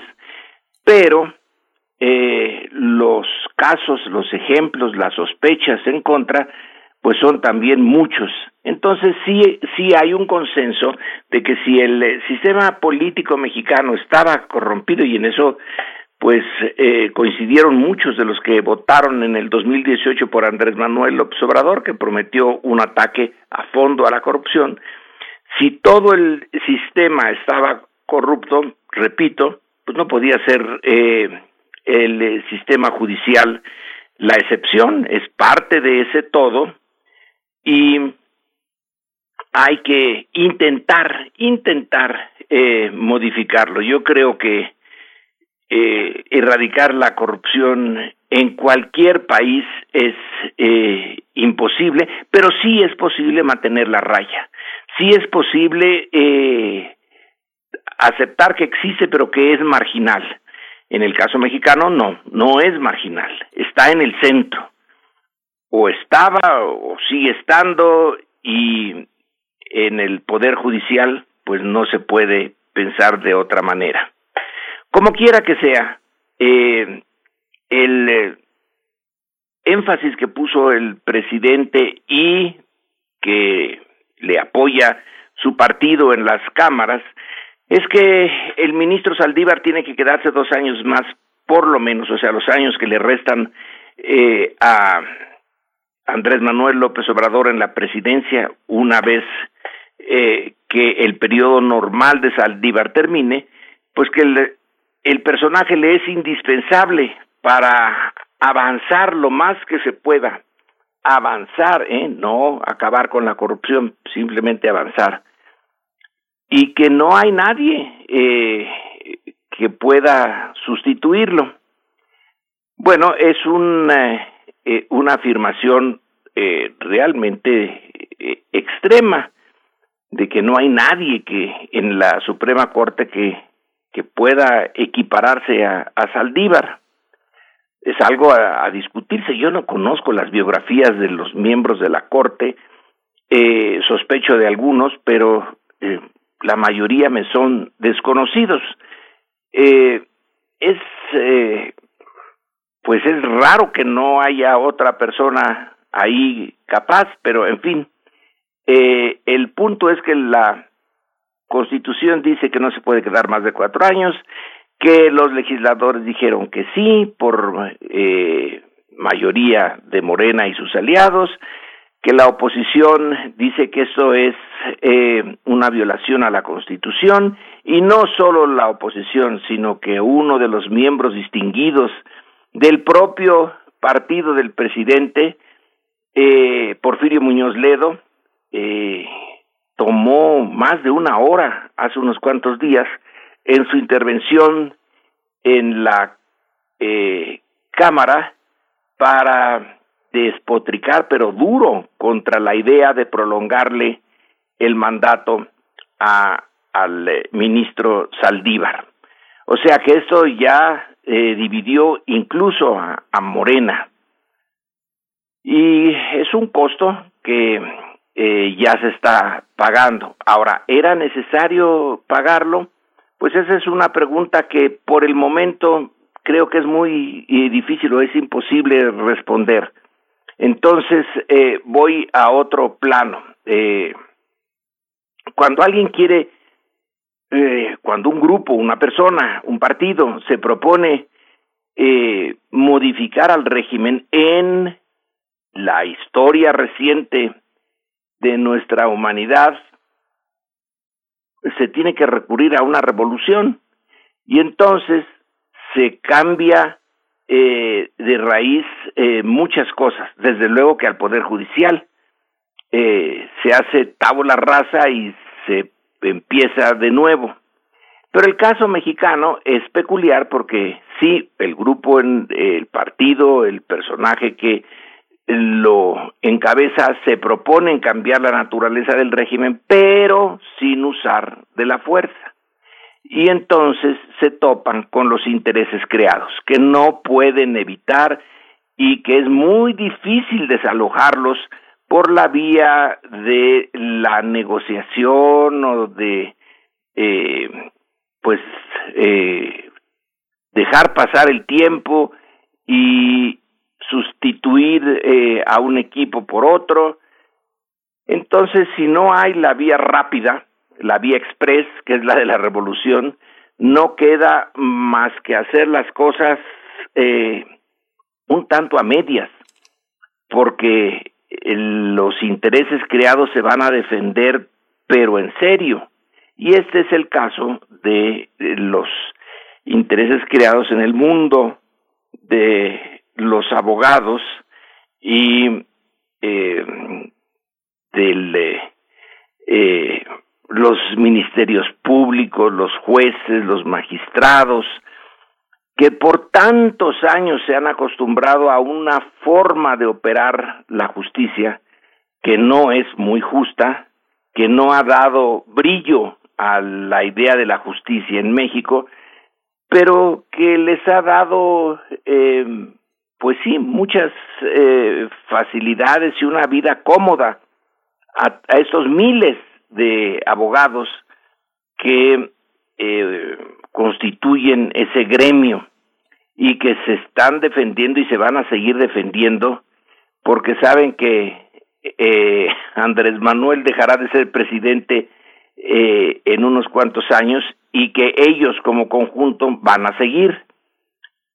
Y pues eh, ahí está el, eh, el problema que no puede ser resuelto de, de tajo y la salida desde la óptica del gobierno es alargar el periodo en que el ministro Saldívar esté a cargo tanto de la Suprema Corte como de la Judicatura y avanzar lo más que se pueda.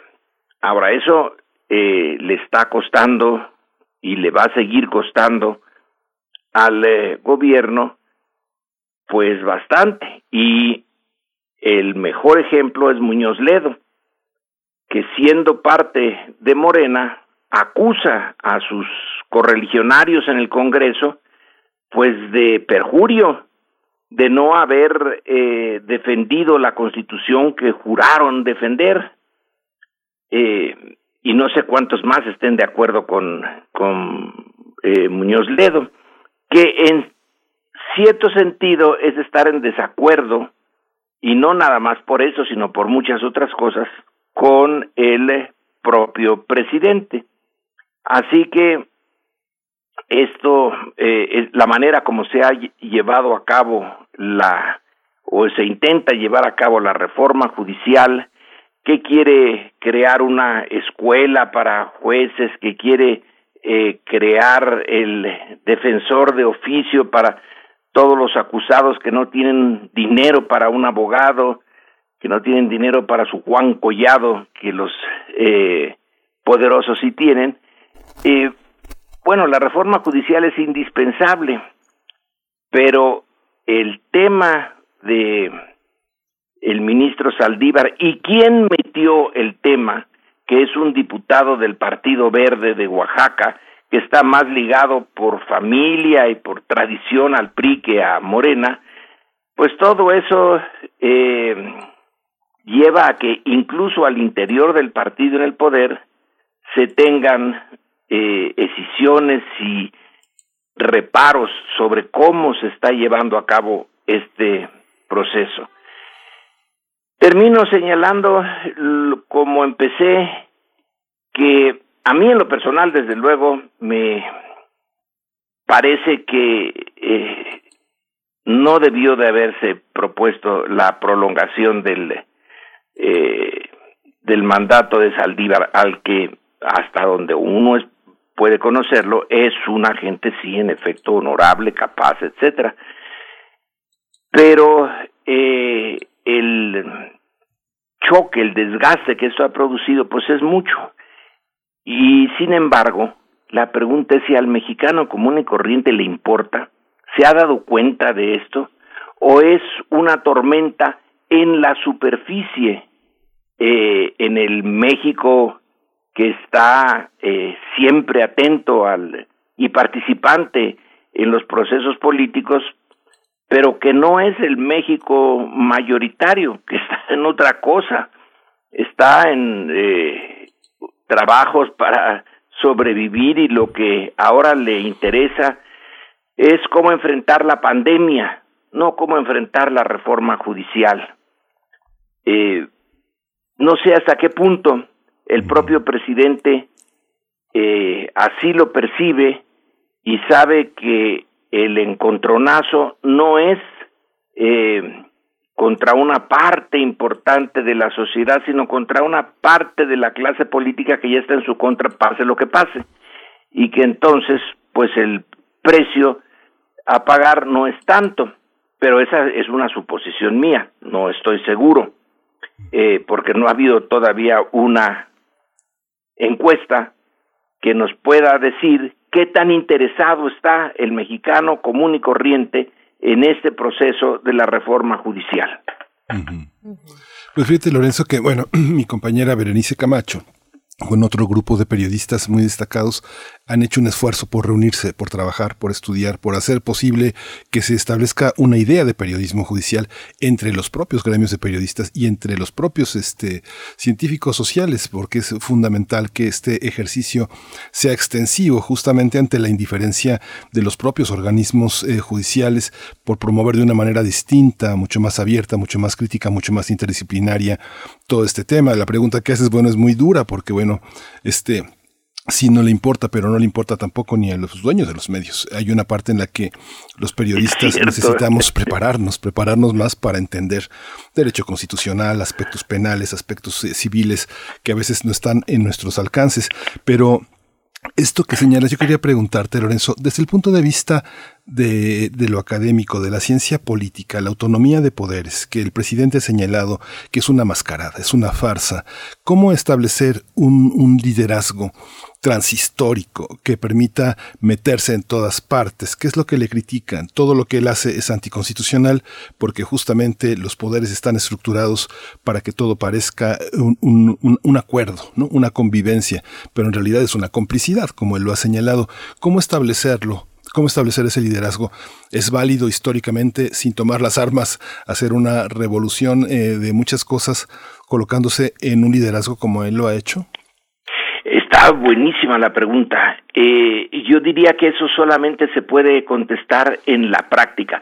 Debe de tener ese líder un gran apoyo social, porque desde luego en las cúpulas va a encontrar, como es el caso en México, una oposición sistemática y cerrada. Creo que nosotros vamos a tener una cierta respuesta a tu pregunta en unos en unas semanas. No es la respuesta porque las elecciones distorsionan en de mil maneras la opinión de el eh, ciudadano de a pie, pero algo lo reflejan. Yo estoy más o menos atento sin que pierda yo mucho tiempo en eso, en ver las eh, las encuestas, porque los medios y digamos, el eh, México de arriba, eh, ya sea en el mundo de la empresa, en el mundo de la academia, en el mundo del periodismo, etcétera, pues sí, está eh, activísimo y eh, dividido, pero en el México de abajo, esa división eh, eh, ya no tiene el mismo eco. Y las encuestas nos dicen que pese a todo, pese a que no hay un crecimiento económico, pese a la pandemia eh, y a muchas otras cosas que la eh, violencia pues sigue eh, desatada, hay un apoyo para Morena. Yo no sé si es realmente para Morena o es para Andrés Manuel. Yo me yo creo que es más bien para Andrés Manuel porque algunos de los cuadros de Morena que están ahora eh, como candidatos pues son desconocidos o de plano no valen la pena. Pero entonces ese liderado que es capaz de movilizar al menos a una parte, a una parte de la sociedad en sus estratos de hasta abajo, en esos que están dedicados a sobrevivir más que andar pensando en cómo eh, se estructura la judicatura y este en las teorías del derecho eh, y las teorías constitucionales, en esa parte creo que las elecciones nos van a decir si tiene o si no tiene apoyo.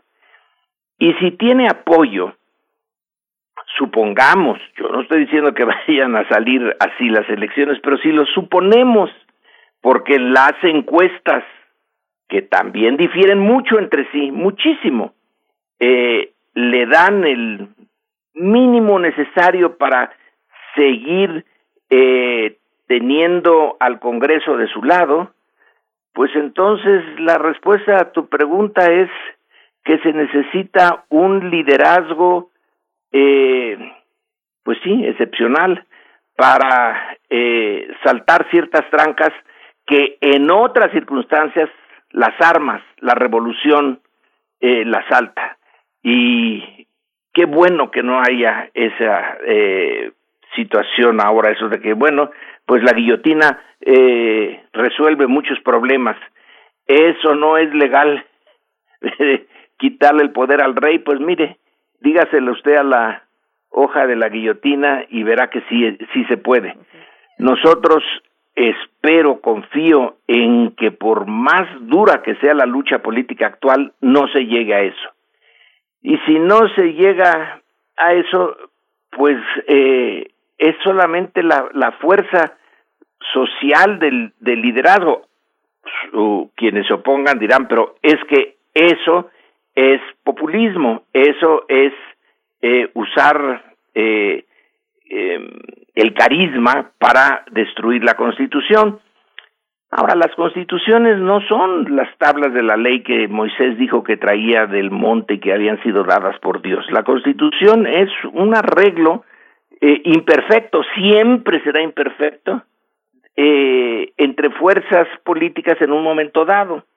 Eh, y qué bueno que hay constituciones y que tenemos algunos puntos de referencia, porque si no las tuviéramos, esto sería mucho más difícil de llevar el proceso político, pero tampoco es un un em, eh, la violación de un texto sagrado.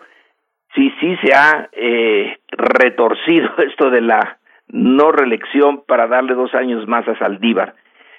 Pero aquí estamos en el eh, viejísimo dilema. Creo que Maquiavelo lo, lo, puso muy bien, eh, pero no se ha resuelto. Eh, los fines justifican los medios el fin de, de reformar a una estructura jurídica tan corrupta como la mexicana justifica el eh, darle la vuelta con la ayuda de un eh, senador del Partido Verde, eh, darle la vuelta a la Constitución y poner furioso a Porfirio Muñoz Ledo, pues ahí cada uno de nosotros tendrá que tomar su propia decisión. Por supuesto, por supuesto, e ir eh, pues recuperando estos elementos. Nos hablas de Maquiavelo y, sin duda hay una cuestión política, un basamento, basamento político ahí muy interesante. Tal vez en lo, en lo jurídico propiamente dicho, pues mmm, yo lo que he escuchado y lo que veo es que nadie está violando la Constitución en esta cuestión de reformar la Constitución para que esos cambios, esos cambios que se quieren alcanzar, pues no resulten inconstitucionales, pues se reforma la Constitución. Hay muchos niveles de discusión ahí, pero el político que nos presentas además esta mañana, pues es eh, muy interesante. Seguiremos pues poniéndole piezas a este rompecabezas, la Constitución como, como un arreglo dinámico también de las sociedades. Sí, mm, eso debe de ser, un arreglo dinámico y la sociedad eh, cambia y los apoyos que da o que quita, que niega eh, a sus líderes políticos, pues son fundamentales. De todas maneras, en estas elecciones de mediados de el eh, sexenio vamos a ver en la práctica una forma de hacerle frente a eso que estamos discutiendo ahorita en pura teoría. Así es.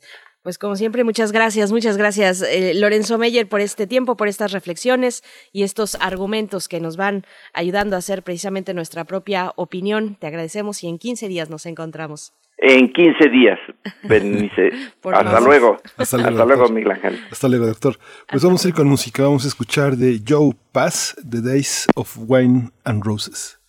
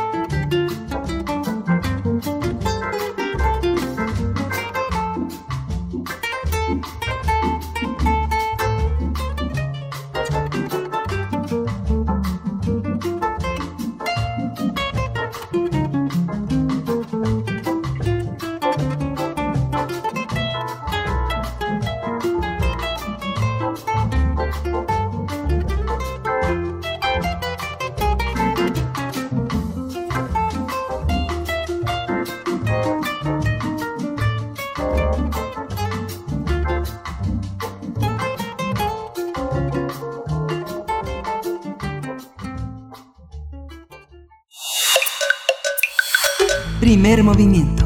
Hacemos comunidad. Nota Internacional. Japón anunció que liberará al mar más de un millón de toneladas de agua contaminada del desastre nuclear de Fukushima. La primera descarga de agua se llevará a cabo dentro de dos años para dar tiempo al operador de la planta Tokyo Electric Power para que empiece a filtrar el líquido contaminado.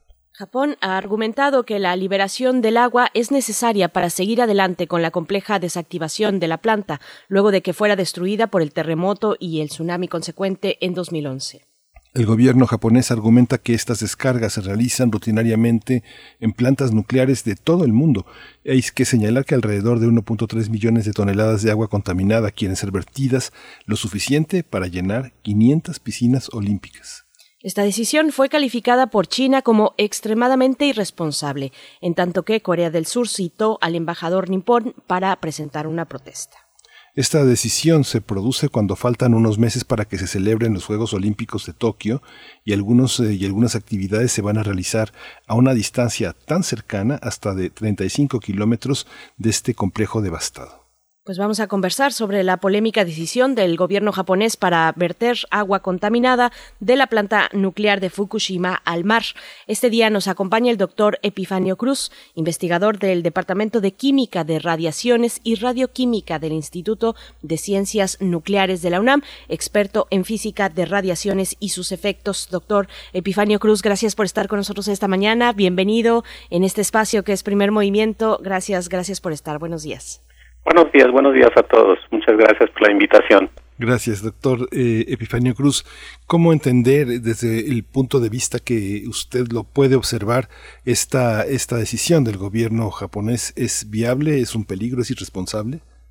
Bueno, mira, eh, el escenario en el cual se está ocurriendo eh, esta decisión, prácticamente Japón ha tomado la decisión de, de verter el agua hacia el mar eh, pero hay que considerar que, bueno, el, el evento sísmico que ocurrió el 11 de marzo del 2011 a las 2.46 de la tarde, eh, fue clasificado como nivel 7, es el máximo en la, en la escala eh, dentro de, este tipo de eventos nucleares. Para clasificar un evento de esta naturaleza, pues eh, prácticamente eh, en donde ocurre se tiene que reconocer que hay una contaminación en el ambiente, y eh, con posibles efectos eh, a la salud, lo que a su vez también implica eh, pues una declarar una zona de exclusión eh, alrededor de 20 kilómetros eh, y la evacuación pues afortunadamente en Japón en Fukushima eh, ocurrió ese mismo día digamos más tarde y en ese sentido, eh, otro elemento adicional es que eh, hay que recordar que esta planta de Fukushima, la central nuclear de Fukushima, fue construida en la en el periodo de 1967, casi eh, cerca de 1970, esta planta comenzó a funcionar. Y siempre hay una cuestión muy sutil que las empresas desde aquella época de la década de los 70, eh, a inicio de los 70, eh, han vendido una cuestión que se llaman eh, pues llave en mano.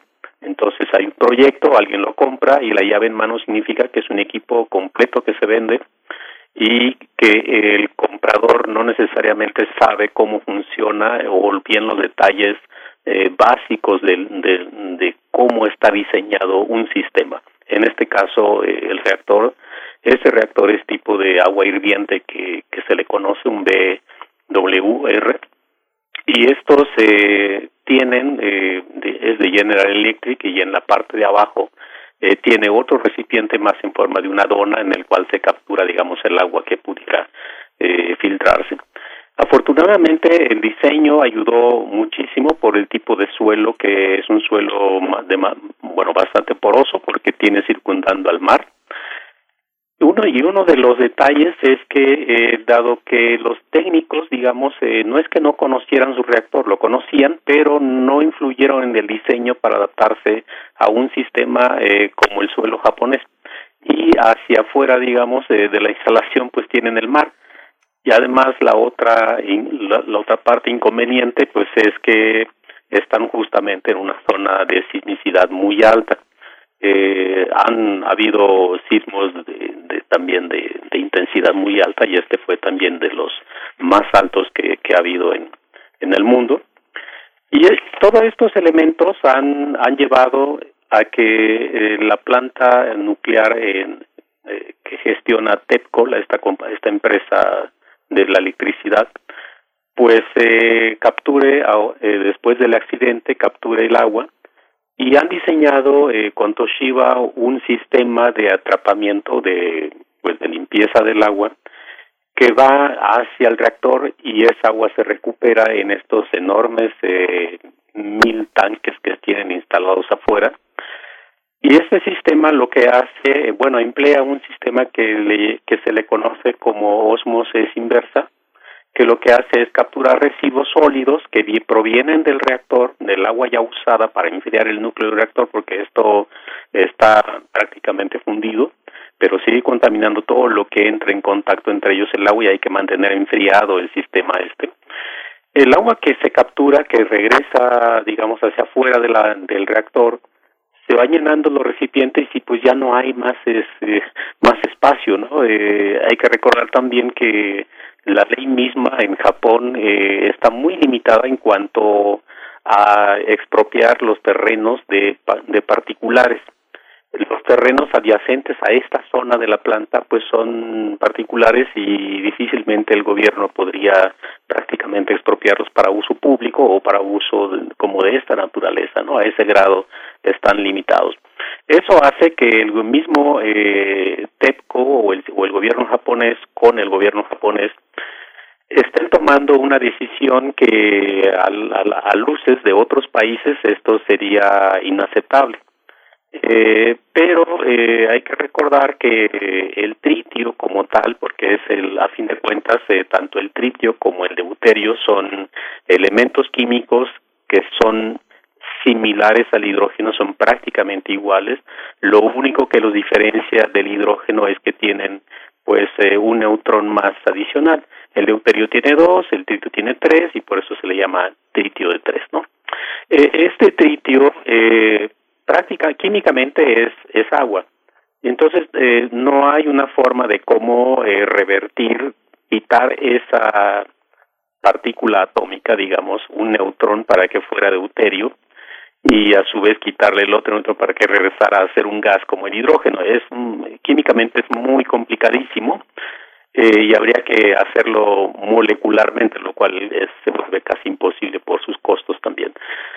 Una de las de las de las eh, o tres opciones eh, para tratar ese tipo de, de elemento eh, que es agua a fin de cuentas mezclado, eh, el deuterio le llamamos el agua pesada porque tiene justamente se parece al agua pero es agua a fin de cuentas, no igual que el tritio. Entonces eh, tres opciones que se han estado eh, digamos eh, poniendo sobre la mesa es una es evaporar esa agua atrapar los residuos sólidos y que el vapor de agua vaya a la atmósfera libremente. Pero esto acarrea un problema hacia el medio ambiente también. Eh, lo otro es que se congele esta agua, eh, que es una, cantidad enorme ya de, agua, y se pueda eh, enterrar en el subsuelo seco. La otra opción, pues, es verterla al mar. Y ese vertimiento al mar eh, causa un revuelo y obviamente que a nadie le gusta porque eh, como que percibimos el peligro asociado a la radiación. Eh, hay que decirlo eh, claramente que los niveles de radiación que tienen este tipo de, de, agua almacenada ya que proviene del reactor pero que ya está tratada, se le ha quitado el cesio, se le ha quitado el, eh, todos los eh, los componentes eh, radiactivos sólidos que pro- pueden pueden provenir del núcleo del reactor directamente porque se le está enfriando. Este esta agua eh, que va a- que iría hacia el mar, eh, la única condición creo yo que se le puede eh, pedir a Japón y a TEPCO que esta agua sea completamente lo más pura posible eh, desde el punto de vista de los niveles de radiación. Eh, se ha documentado eh, que TEPCO, por ejemplo, en 2015 y esporádicamente ha venido vertiendo agua al mar eh, entre 350 hasta cercano, digamos, a 700 becquerels por litro. Esto significa un becquerel es una desintegración de un átomo que ocurre en un segundo. Entonces, si tenemos 380 o 400 desintegraciones por litro en cada segundo en el agua de mar, eh, no es eh, nada de asustarnos. De hecho, a estos niveles no afecta a la salud.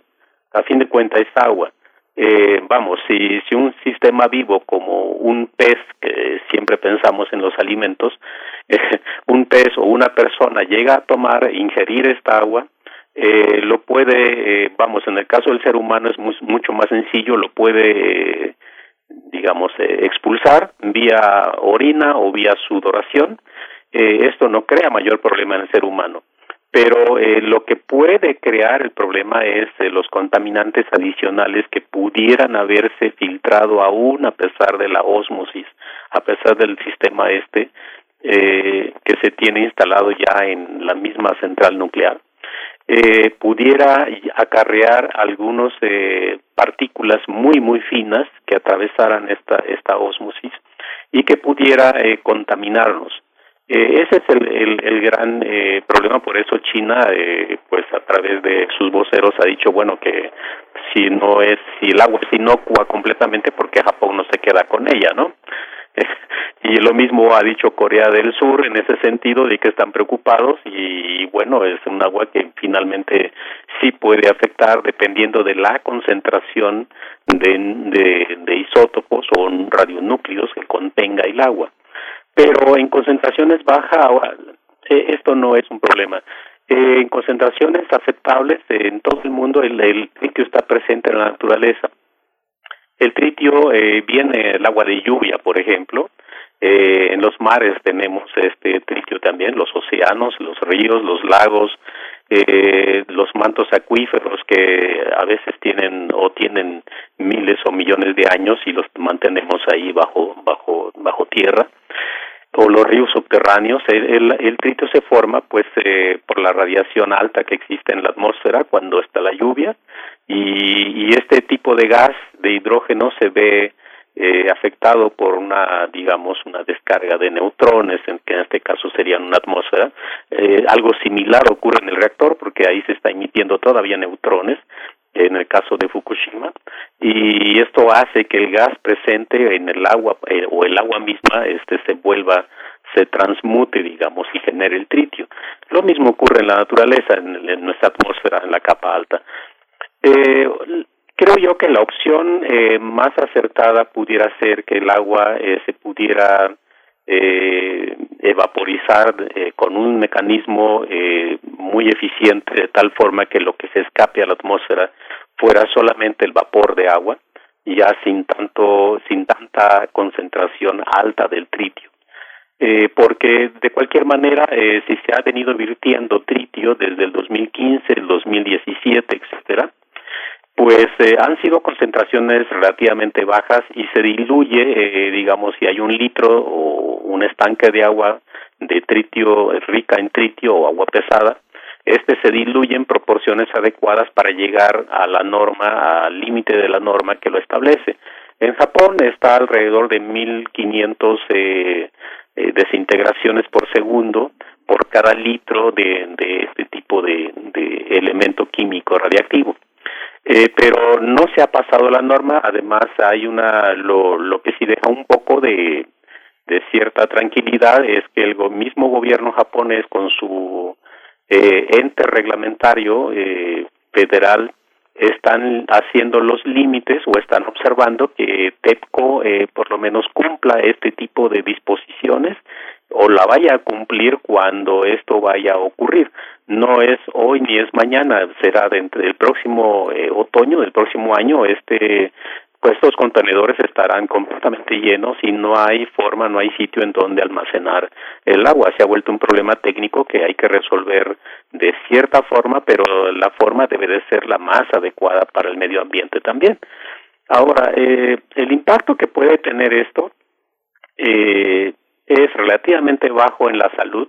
No hay hasta ahora document, documentados eh, casos, digamos, en el mundo en donde una población se, se hubiese expuesto a, a ingerir agua eh, tritiada. eh, por un periodo muy largo y ver los efectos en la salud, porque esto también se enmascara dentro de otros efectos del mismo medio ambiente que tenemos, por ejemplo, en las grandes ciudades, los productos contaminados que tenemos eh, ingiriendo, etcétera.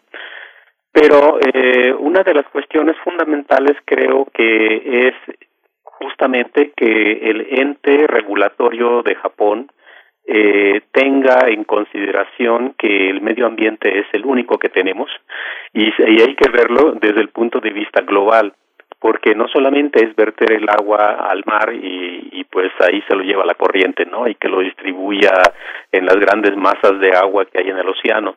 No, sino también de la implicación real que tiene hacia los mares eh, que son los más cercanos, eh, como en el caso de estos países que obviamente han, han citado a sus embajadores, han hecho una serie de argumentos. Eh, China está pues bastante preocupada porque también tiene la pesca o su actividad pesquera es muy alta. El mismo Japón eh, se va hacia los mares más lejanos para pescar, eso lo sabemos en el mundo.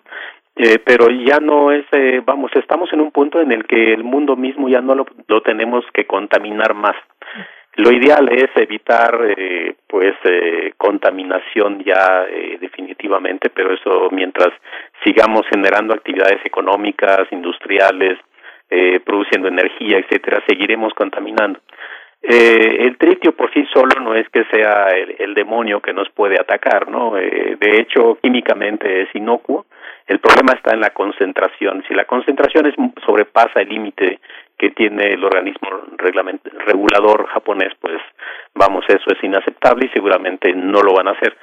Eh, por otra parte, el, el organismo internacional de energía atómica, que pues es un organismo de Naciones Unidas, eh, ha aceptado en cierta forma esta esta propuesta de Japón y se ha declarado en el sentido diría yo un poco pues sí aceptando este este criterio de, de decir bueno eh, parece ser que el remedio menos costoso y más viable económicamente es de tirar el agua al mar eh, a mí me parece que la actitud del organismo internacional de energía atómica ha sido bastante tibio.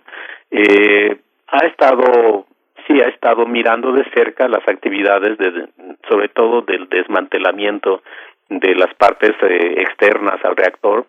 Eh, han hecho un buen trabajo un trabajo muy arduo los japoneses hay que reconocerlo. Eh, pero eh, creo yo que las condiciones incluso hacia adentro de Japón es complicado. Tienen un escenario el gobierno mismo tiene un escenario eh, de generar una cierta eh, sensación de seguridad hacia dentro del país, lo cual es muy bueno, porque psicológicamente hacia las personas, o sea, la población de esta prefectura de, de Daiichi eh, ha sido, pues, muy, eh, digamos, eh, muy dura para la, para los pobladores, porque de la noche a la mañana o bien en el mismo día los evacuaron. Eh, esta, este tipo de, de actitud, digamos, de la Agencia Internacional de Energía Atómica, a fin de cuentas, si uno lo suma en total, creo que ha sido positiva, pero aún así tiene que tener eh, cierta cierto cierta vigilancia eh, muy eficaz y lo ha hecho en algunos momentos, sobre todo en la parte técnica, ha enviado observadores, ha enviado supervisores, ha dado asistencia misma a Japón y esto es una de las cosas importantísimas cuando ocurre un evento, eh, un incidente o accidente nuclear, eh, se da la asistencia o incluso accidente radiológico con fuentes que aún siendo extraviadas pudieran, digamos, eh, afectar a un cierto sector de la población o personas y que se hubiera involucrado eh, un escenario mucho más difícil de controlar por un Estado, eh, entonces el organismo internacional de energía atómica interviene dando el apoyo de expertos en, en ese momento o en esa área o en ese tipo de escenarios. Y lo ha hecho bien con Japón, creo que se ha aprendido mucho eh, de estas cuestiones. El gobierno japonés tiene en mente la cuestión de decir necesitamos tener un escenario limpio, lo más limpio posible, un escenario lo menos eh, catastrófico que pudo haberse dado todavía peor por las mismas condiciones del, de, del terreno en el cual está la planta todavía eh, de Daiichi. pero a fin de cuentas eh, creo que lo está logrando el gobierno eh, con un trabajo arduo. Eh, todavía faltan entre 30, se estima 30, 35 años más para desmantelar completamente toda la planta esta de Daiichi y pues el número de reactores eh, en operación en Japón este ha estado decayendo y la energía la producción de energía se ha visto también caída de, pasó de generarse de un 25% de energía eléctrica en Japón usando los reactores atómicos, pues cayó en 2019 aproximadamente en un 6%. Entonces, esto nos da una idea de que efectivamente eh, se necesitan eh, para realizar las actividades humanas o la producción o la economía misma, se necesita la energía. Entonces, eh, tienen que repensar muy pronto los planes alternos de producir energía, que no es solamente un problema regional, es un problema global. todos los países estamos padeciendo eso, ¿no? Pues doctor Epifanio Cruz, qué, qué comentarios tan, tan, tan ricos, tan ilustrativos, con tantos elementos que nos quedamos aquí en la mesa. Le, le agradecemos su, tiempo, su la, la posibilidad, bueno, de, de, compartir con nosotros y con, con la audiencia, eh, pues este panorama tan complejo. Ojalá tengamos oportunidad de dar seguimiento con usted mismo a esta cuestión, a ver qué resulta de la presión internacional que está ocurriendo sobre, sobre Japón. Le, le agradecemos, doctor Epifanio Cruz, investigador del Departamento de Química de Radiaciones y Radioquímica del Instituto de Ciencias Nucleares de la UNAM. Un placer de verdad escucharle, doctor. Muchas gracias y un saludo enorme para todos en cabina y para el público también. Gracias. Gracias, hasta pronto, doctor. Bueno, con esto nos vamos a despedir de la radio Nicolaita con una canción de fondo que tiene que ver con este tema, precisamente a cargo del señor Coconut, este alemán que ha versionado a lo tropical algunas canciones, en este caso la de Kraftwerk, Radio Activity. Nos despedimos así de la radio Nicolaita. Vamos después al corte y volvemos a primer movimiento.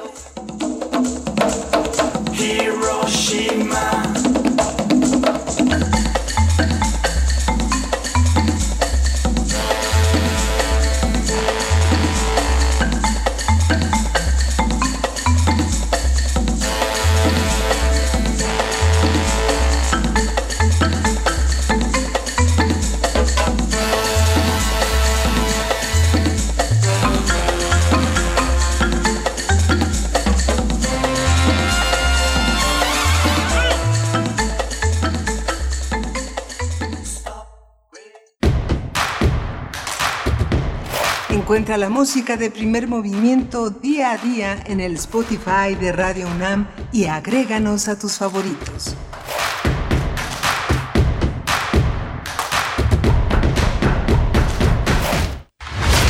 Acciones UNAM 2021.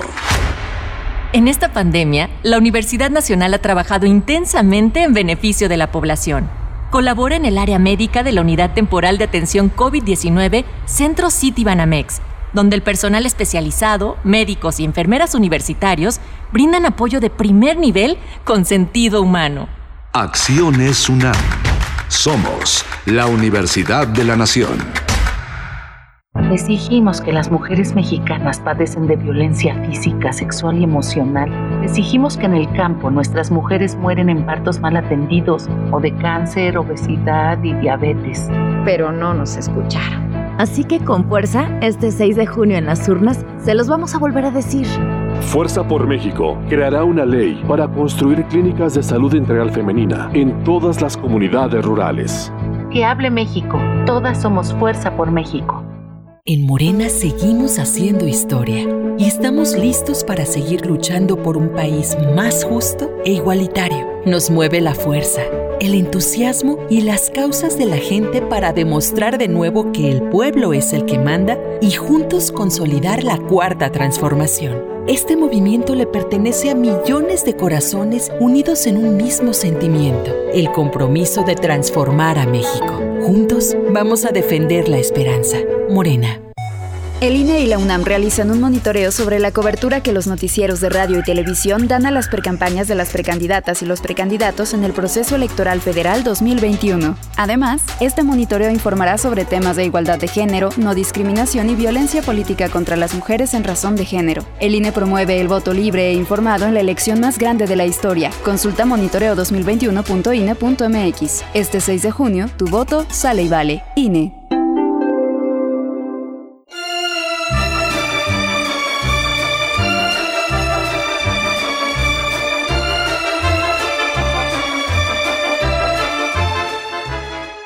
El mundo podría existir muy bien sin la literatura, e incluso mejor sin el hombre. Jean-Paul Sartre. Radio UNAM, Experiencia Sonora.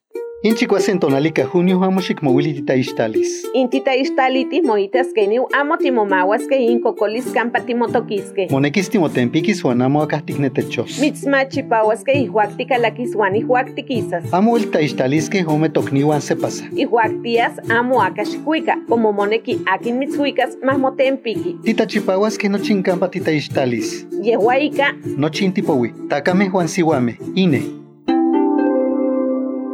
Soy Salomón Chertorivsky, como tú sé que antes estábamos mal, pero hoy estamos peor. Lo bueno es que aquí en la Ciudad de México hay un movimiento bien chilango, un movimiento que respeta y comparte las luchas de las mujeres y que sabe que el amor tiene muchas formas. Un movimiento que no criminaliza, legaliza y que te quiere libre para tomar las calles cuando sea necesario. La Ciudad de México sí tiene una buena opción. El movimiento chilango ya está aquí. Salomón Chertorivsky, candidato a diputado federal, Distrito 10, Movimiento Ciudadano. Habla Mario Delgado. Tú fuiste protagonista de la victoria del pueblo de México que inició la cuarta transformación. Ahora el dinero público se destina para la pensión de los adultos mayores, para las becas de los niños, las niñas, los jóvenes y para vacunar a todos y a todas. Los de la mafia de la corrupción quieren regresar para cancelar estos apoyos y volverse a robar el presupuesto como siempre lo hicieron. No lo podemos permitir. Vamos a defender juntos la esperanza de México. Estamos al 100 con ya sabes quién. Morena, la esperanza de México. Síguenos en redes sociales. Encuéntranos en Facebook como Primer Movimiento y en Twitter como arroba PMovimiento. Hagamos comunidad.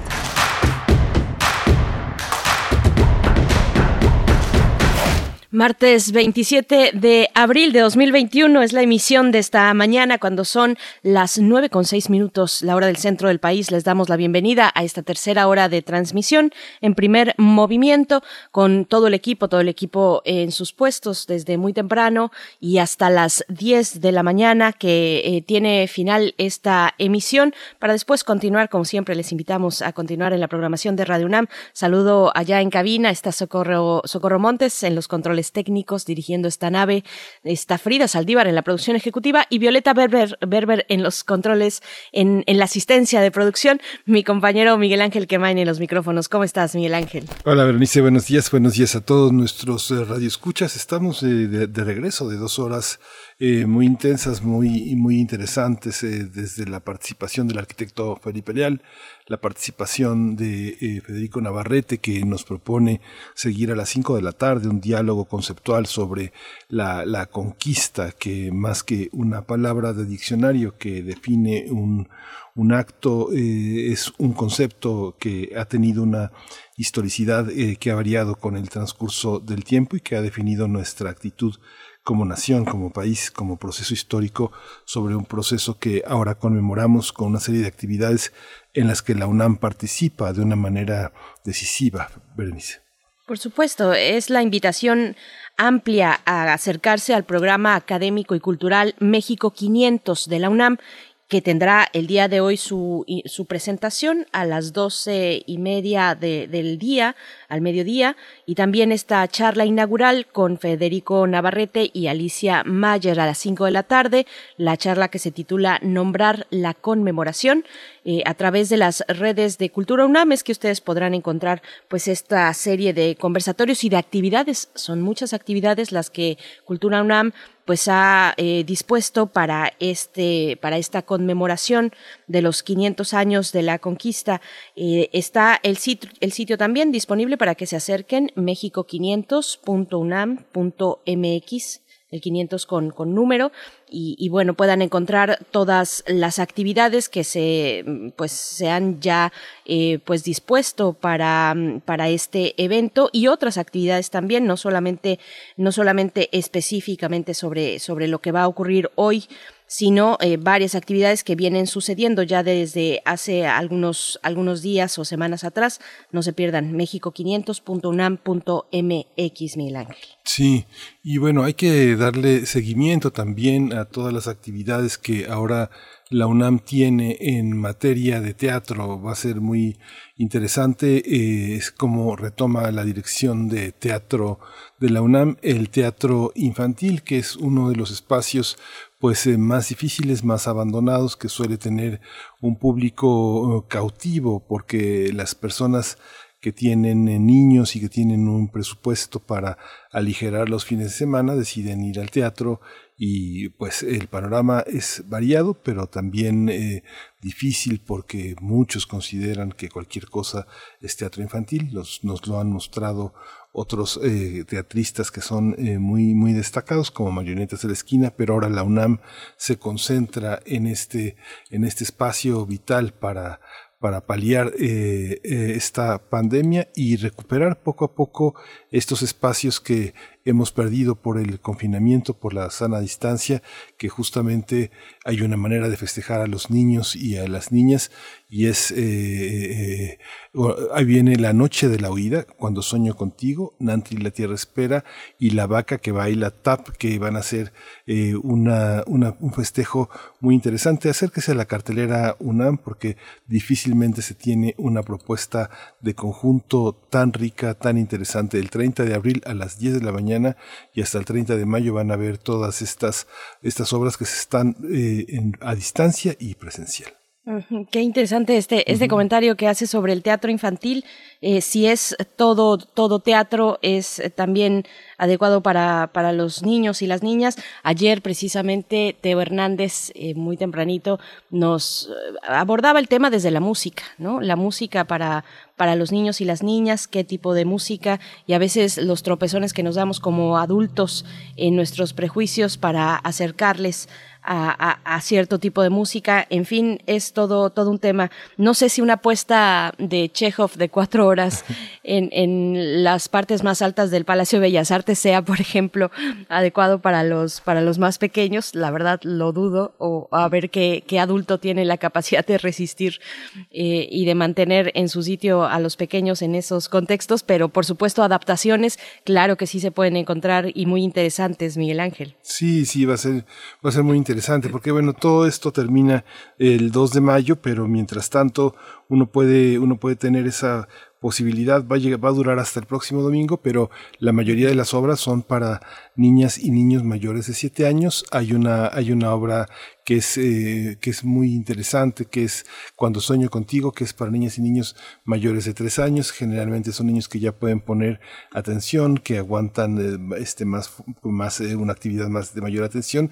Pero también hay una, hay una obra que se llama Nantli, La Tierra Espera, que es una idea de Susana Romo y que actúan, este, tiene tres actores, tres, actora, tres actrices que son, son mujeres y es una experiencia escénica híbrida que está dirigida a niñas y niños de 18 meses a 5 años. Así que está, son dos partes, hay un video, hay una eh, videograbación, pero bueno, es una obra eh, muy, muy interesante, muy divertida, y yo creo que para los padres es una experiencia de participación teatral también muy, muy interesante.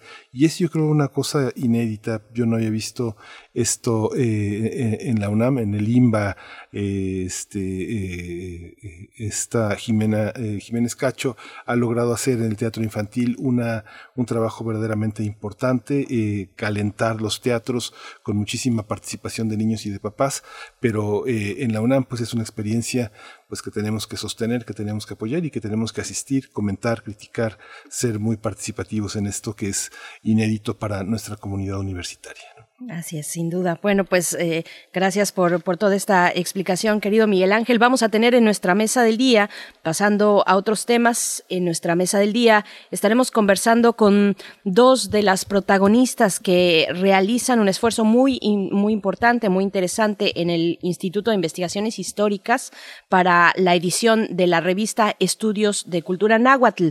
Se trata de Berenice Alcántara eh, y de que es investigadora asociada precisamente en ese instituto, y también de la doctora Elodie Dupey García, igualmente investigadora en históricas, para hablar de esta revista de estudios de cultura náhuatl, para hablar de la situación del náhuatl y de sus estudios en México, la vigencia de los trabajos y las indagaciones que eh, en su momento inició el maestro Miguel León Portilla. Así es que, bueno, esto para la mesa del día, pero antes, querido Miguel Ángel, si estás de acuerdo, nos vamos con la poesía. A la poesía necesaria. Vamos. Primer movimiento. Hacemos comunidad. Es hora de poesía necesaria. Artemisa Telles es una escritora y poeta mexicana. Ella nació en 1979 en la Ciudad de México, estudió lengua y literatura hispánica en la UNAM, eh, en 2006 realizó bajo la dirección de Graciela Cándano una modernización del texto castellano medieval Sendebar, publicado por la UNAM, y es creadora del Círculo Virtual de Escritoras Mexicanas y del taller permanente del cuento erótico para mujeres. Y bueno, la ah, comparto con ustedes esta mañana, ya que el día de ayer fue precisamente el día de la visibilidad lésbica Así es que bueno, va esta poesía que se titula Ni incierta ni desasosegada, una dedicatoria especial además que hace la autora Artemisa Telles a Simón de Beauvoir. Así es que vamos con, con la poesía que ustedes pueden encontrar en nuestras redes sociales. Ni incierta ni desasosegada, a Simón de Beauvoir. Desengañada del mundo y con veinticinco años me encontraste tú, desasosegada no quería escribir ni podía. Vacía de palabras, rota, dirías tú, me hallaba. Tu voz, vencedora heroica del tiempo, rompió como una espada el paradigma. No hay nada, nada eterno en que creer, pero ahí estabas, y te erigiste en mí como una capital humana, me diste nombre, sexo y raza. Ahora sé que no nací mujer, más escritora sí, tuya la gracia.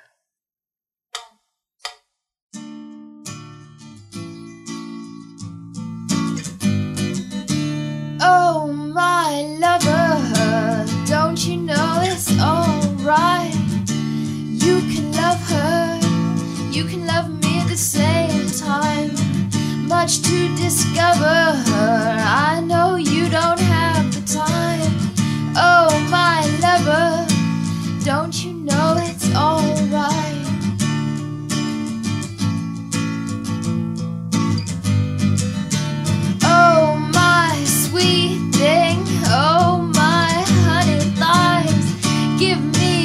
troubles, I'll keep them with mine. Take at your leisure, take whatever you can find. Oh, my sweet thing, don't you know it's alright? It's alright. There's no time, so it's alright.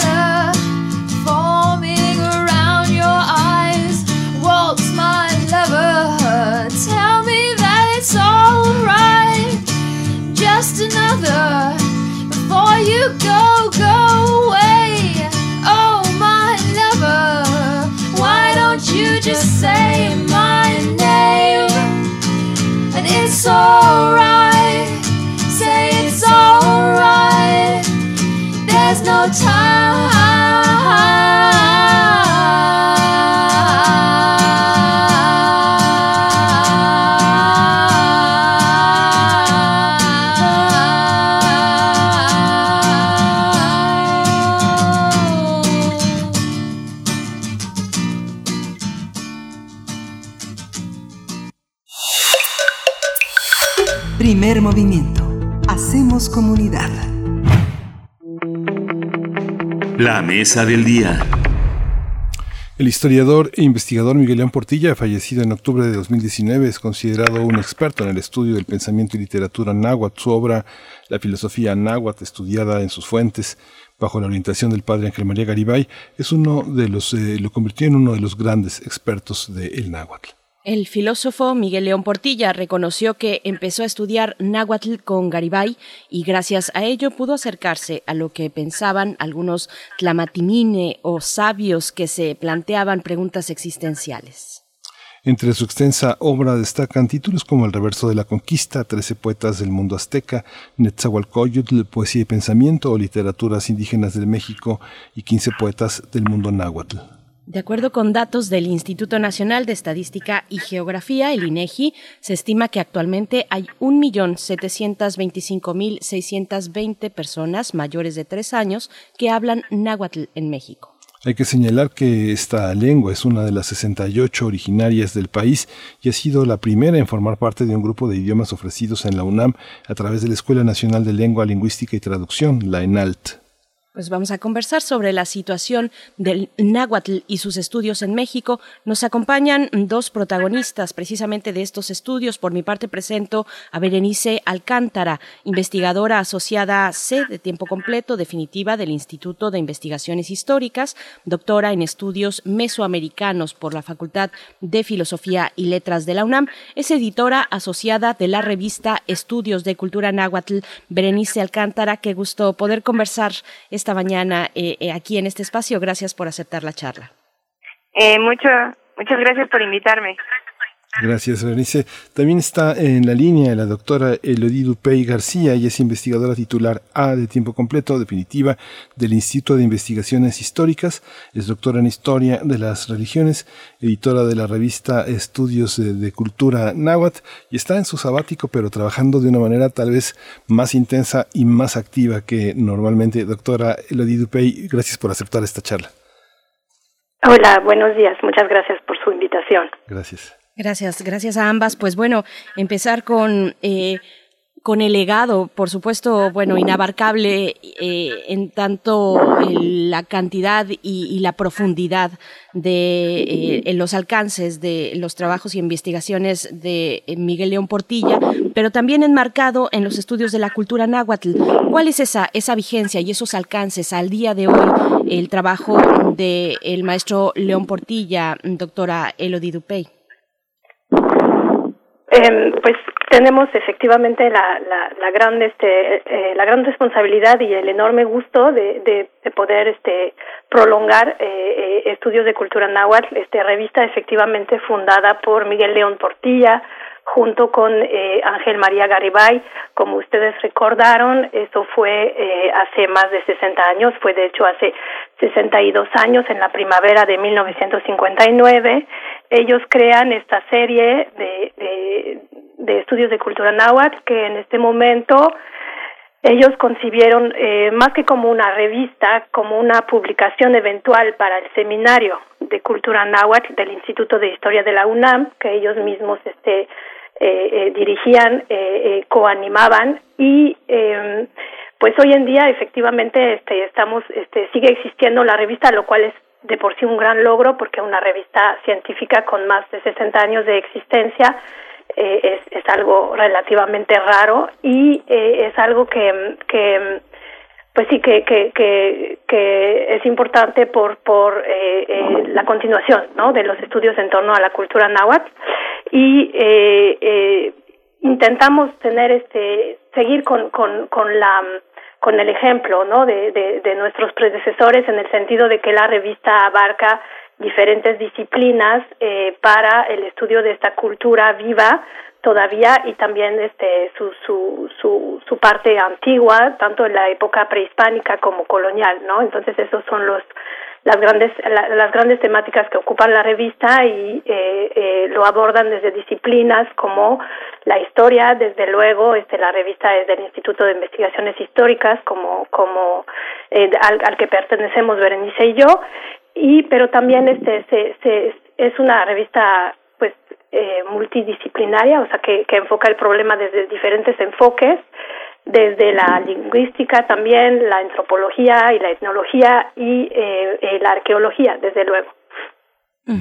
Berenice Alcántara, eh, esta, una revista como esta, que data desde aquel momento, 1959, con un calado como este, desde, desde afuera se ve, se percibe como un tejido fino de quienes han ido nutriendo a través de las décadas un, un material como este. ¿Cómo llega a este momento la, revista, la revista de estudios de cultura náhuatl? ¿Quiénes participan? ¿Quiénes la nutren? Eh, ¿Cuáles son las temáticas eh, que actualmente se están presentando en la revista? Berenice Alcántara, por favor.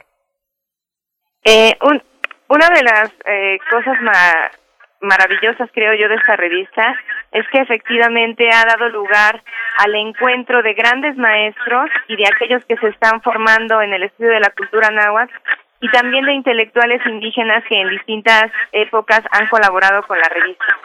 Y yo creo que esto es algo que fue notable en su momento de fundación, de, gracias al trabajo del doctor León Portilla y Ángel María Garibay, de aquellos que pertenecieron en una primera época al Seminario de Cultura Náhuatl por ellos fundado y después ha continuado a lo largo de la revista, es decir, han aparecido allí grandes figuras y lo sí y siguen colaborando hasta la fecha como Alfredo López Austin fue un colaborador también activo el el recién fallecido doctor Víctor Manuel Castillo Farreras eh, Patrick Johansson José Rubén Romero Galván junto con investigadores de otros países como Arthur Anderson eh, Luis Burjar Charles Ediri y además jóvenes investigadores que se están formando en el estudio de la cultura náhuatl y las temáticas que se abordan son eh, pues son eh, son los estudios históricos particularmente estudios eh, y esto es una de las peculiaridades de esta revista que nació precisamente para para estudiar textos en lengua náhuatl para ponerlos al alcance de los lectores y para hacerlos el origen de los estudios de estudios históricos y de estudios literarios entonces, este acercamiento a la lengua, este acercamiento a los textos, este acercamiento a la historia, es algo que permanece en todos los trabajos de esta revista hasta la actualidad. Si bien en la actualidad también ha habido cabida para una gran cantidad de acercamientos desde el punto de vista arqueológico y particularmente desde algo que es muy que está muy en boga el día de hoy, que son los estudios materiales, es decir, distintos estudios que se hacen sobre las piezas arqueológicas, sobre los códices, análisis de materiales, análisis de pigmentos, que ya están arrojando una gran cantidad de conocimientos acerca de cómo eran estos objetos y de cómo era la cultura que los que los hizo en el pasado. Esta, esta, esta visión eh, de la actualidad, de la contemporaneidad, eh, cómo eh, traerla. Pienso, por ejemplo, en ese artículo que publica eh, José Antonio Flores Farfán, Los rostros del español en el náhuatl de ayer y hoy, entre el mantenimiento, la sustitución y la revitalización lingüística.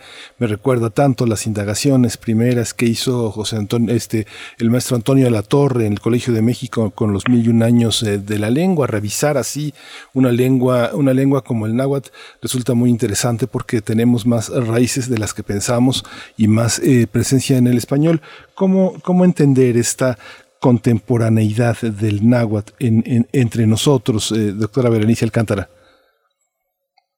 Eh, me parece que la doctora ah, Berenice, sí, se la regresamos a, la, a la, comunicación, a la producción, para que se detuviera ese eco, pero estamos también con la doctora Elodie Dupey. Sí, entonces este, le, paso la estafeta, Elodie Dupey, con la pregunta. Sí.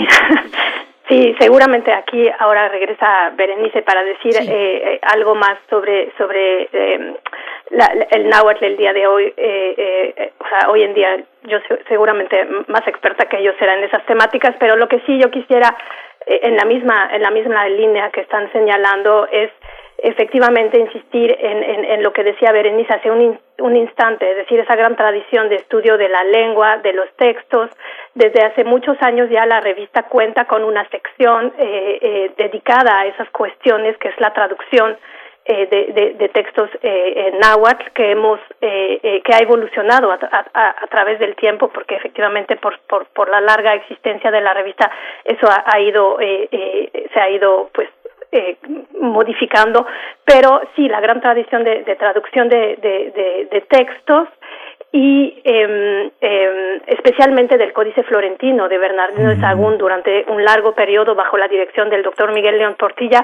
Y hoy en día esta sección que, que se titula Estudio, Paleografía y Traducción de Documentos Nahuas pues está enfocada en eso, en estudiar, eh, eh, eh, como su, su, nombre lo indica, en, en, en ofrecer la traducción de, de toda una serie de documentos históricos escritos en esta lengua, muchos de ellos eh, inéditos, eh, muchos de algunos de ellos a veces traducidos por primera ocasión. Entonces, efectivamente, eso es, es como lo, lo, señalaba Berenice, una de las grandes originalidades de la revista, eh, eh el ofrecer este tipo de, de trabajo de traducción filológico que permite un acercamiento a la historia eh, de, la, de, de, de, de, los antiguos nahuas desde sus propias palabras, ¿no? Y eso es fundamental para comprender eh, los sistemas de pensamientos, para comprender este, la, construcción de categorías en esas sociedades antiguas, el poder acercarse a su propia expresión en su propia lengua y eso es algo que valoramos muchísimo en la, en la revista y que, y que tiene pues largos días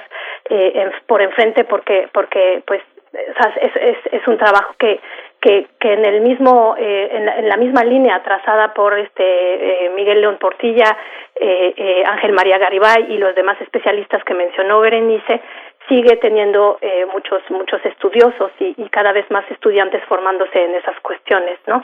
Y no sé si haya regresado Berenice sí, para decirles unas palabras sobre el lengua el, el, el náhuatl el, el día de hoy. Sí, comentaba Berenice, comentaba, bueno, esta dificultad de tener esta, este espacio de la paleografía. En muchos archivos del país no se cuenta con esta, esta, esta posibilidad de hacer paleografía de nuevos documentos novohispanos o, o, o indígenas. Lo que le planteaba eh, a Eloy, eh, eh, que, eh, Elodi, que te fuiste de la línea, era esta asociación que hacía con los mil y un años de la lengua de Antonio de la Torre sobre las raíces de nuestra lengua que están planteadas en el trabajo de José Antonio Flores Farfán, como los rostros del español en el náhuatl de ayer y hoy están entre, entre nosotros. ¿Cómo influye, cómo, cómo, cómo moldea la revista estas búsquedas, Berenice? Sí, doctora Berenice Alcántara, estamos ya en la línea de vuelta. Vamos era muy diverso en, su, en, la, en, la, época antigua, era muy diverso al momento de la llegada de los españoles. Han llegado a nosotros miles de documentos en lengua náhuatl del periodo novohispano de diversas regiones, hechos por diversos actores, e igualmente la lengua náhuatl es muy diversa hoy día. Y en el caso de los mexicanos que vivimos en el centro de México, también es una lengua que ha permeado el español y que está inserta dentro del español en múltiples, en múltiples instancias. Entonces creo que verdaderamente la revista ha sido un foro para el estudio de esta diversidad, es decir, de los textos antiguos, de los textos eh, novohispanos y de estudios que se hacen sobre la cultura actual de los pueblos nahuas o sobre las, las manifestaciones de su tradición oral, los géneros que cultivan. Siempre ha habido cabida y muy buenos estudios en la revista, ya sea desde perspectiva, como lo decía Elodie, desde una perspectiva lingüística, desde una perspectiva filológica o ya con la intención de utilizarlos como fuentes también para la historia. Entonces, este rescate de la diversidad de la lengua del pasado y de hoy y de la diversidad de las culturas nahuas del pasado y de hoy, creo que es una de las eh, de los aportes que ha hecho esta revista y quizá por eso es que continúa vigente y continuará, esperemos, durante mucho tiempo. Yo quisiera volver sobre, sobre esta cuestión, sobre la riqueza que hay al estudiar la historia o la lengua de una cultura viva. Eh, ¿En qué niveles se expresa hoy en día en la revista esa riqueza? ¿En cuántos niveles? Eh, en, eh, hablando también de los protagonistas de esa lengua, de la cultura y de la lengua náhuatl, eh, ¿qué, ¿qué, se expresa y qué se puede reflejar en, la revista que se edita hoy en día. Si, si me lo permiten, volvemos eh, contigo, doctora Berenice Alcántara.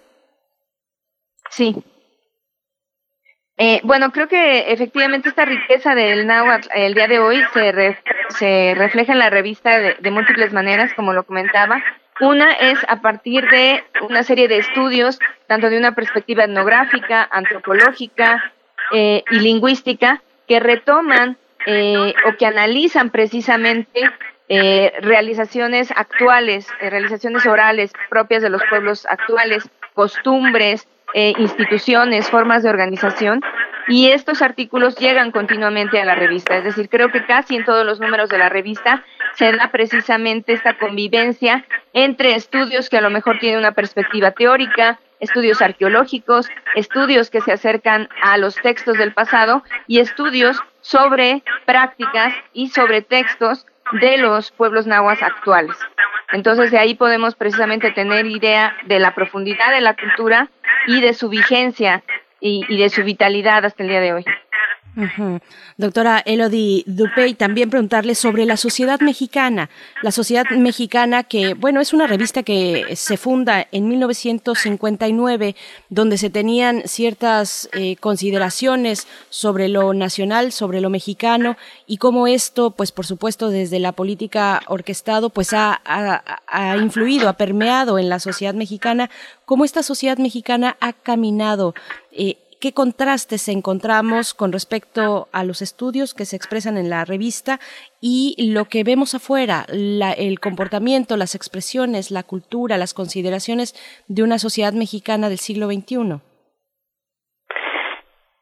Em, creo que lo, lo, lo, muy interesante de Estudios de Cultura Náhuatl es que desde hace varios años esta revista está disponible para eh, todo el todo público interesado en en leerla, es decir, es una, una revista que se encuentra disponible en línea, en, en open access, o sea, es decir, no hay, eh, lo cual eh, amerita ser subrayado porque es algo relativamente eh, no, no diría raro, pero si no es tan común, o sea, es una revista libre, de libre acceso, eh, se encuentra en libre acceso y eh, eh, es una revista que creo que encuentra bastante eco en el, en el público eh, no, no, o sea, no académico, más allá, mucho más allá de, de, los investigadores, lo los estudiantes desde luego la leen, pero, pero es una revista que creo que gracias a la, a la, a la importancia de la figura del doctor León Portilla tuvo mucho, o sea, tuvo mucho, eh, eh, fue, fue, fue muy conocida por parte del público desde hace mucho tiempo y si bien es muy especializada, tiene eh, eh, tiene artículos que por su diversidad, como lo subrayábamos hace rato, siempre creo que hay algo disponible para el público, eh, eh, para el interés de cada uno en, estudios de cultura náhuatl. Es decir, como comentaba hace un momento Berenice, este es casi eh, casi en cada cada número de la revista se encuentra algún eh, eh, algún trabajo sobre las culturas actu o sea, las, las culturas sí, las sociedades este nahuas actuales, pero casi siempre también tenemos algún trabajo de historia del arte o de arqueología, eh, se han reportado muchísimos de los hallazgos este, del, del, del, de las excavaciones llevadas a cabo en el Templo Mayor en la Ciudad de México, en la revista, eh, un gran, este, un gran eh, eh, colaborador de la revista, alguien que ha aportado muchísimo eh, a la revista gracias a su amistad con el doctor Miguel León también es Leonardo López Luján, ¿no? O sea, ha sido este miembro del consejo editorial durante bastante tiempo y eh, muchísimos de los hallazgos este de, este de este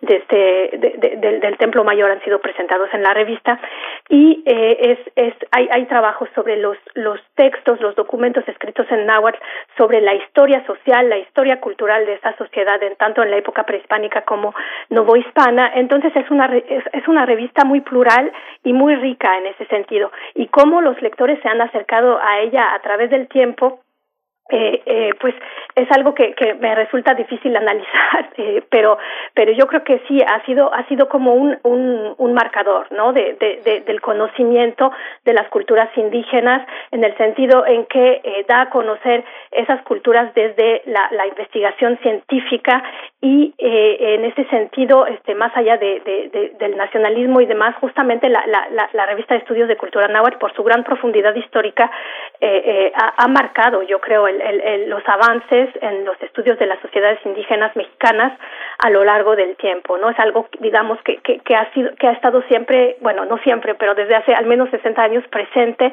en el estudio de estas, este, de estas sociedades indígenas a lo largo de, de la historia misma, de la historiografía, ¿no? De del estudio de, los indígenas en México.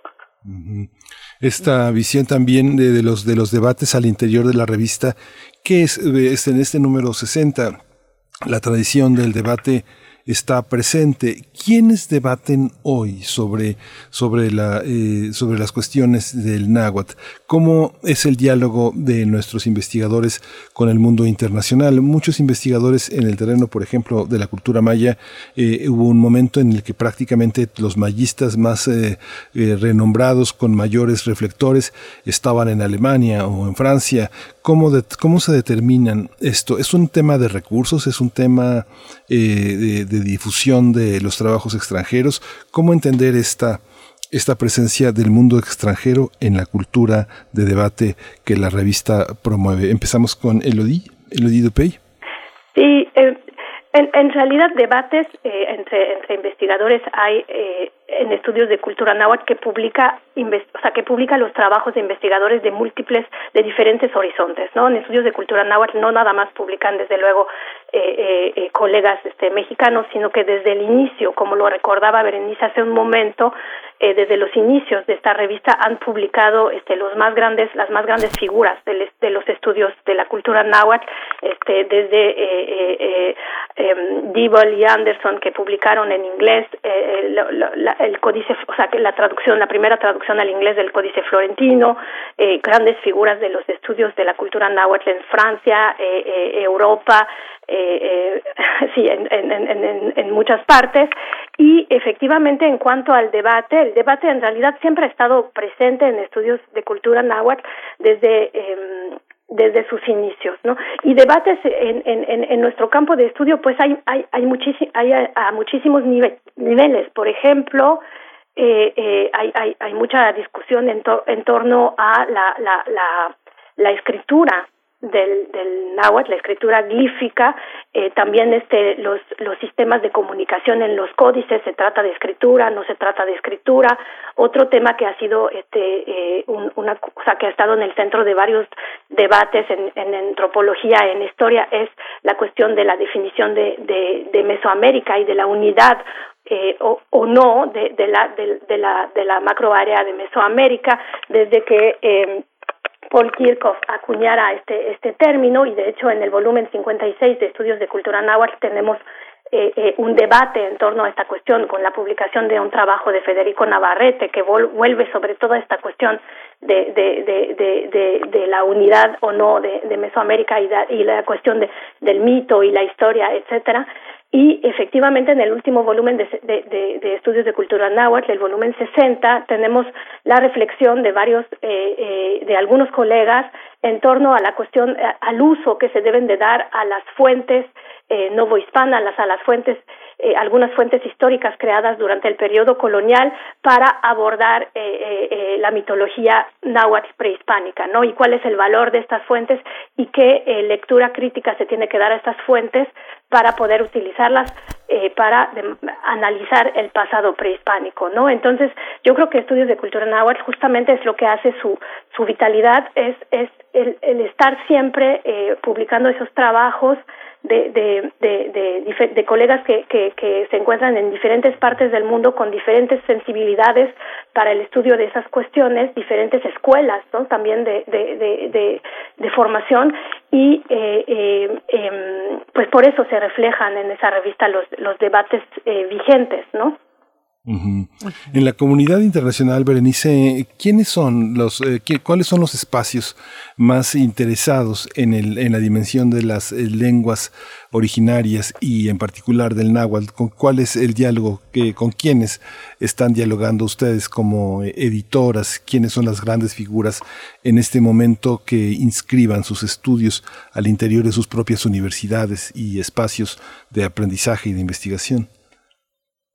Bueno, eh, uno de los eh, espacios académicos con los que hay más diálogo, eh, particularmente sobre los estudios sobre la cultura y la lengua náhuatl, es en los Estados Unidos. Es decir, donde en varias universidades hay eh, muy, muy, renombrados investigadores, como en la Universidad de Albany, donde está Luis Burkhardt, o lo, en, en, la Universidad de Los Ángeles y en otras universidades donde están algunos de los discípulos de James Lockhart, eh, que se abocaron precisamente al estudio particularmente de textos novohispanos.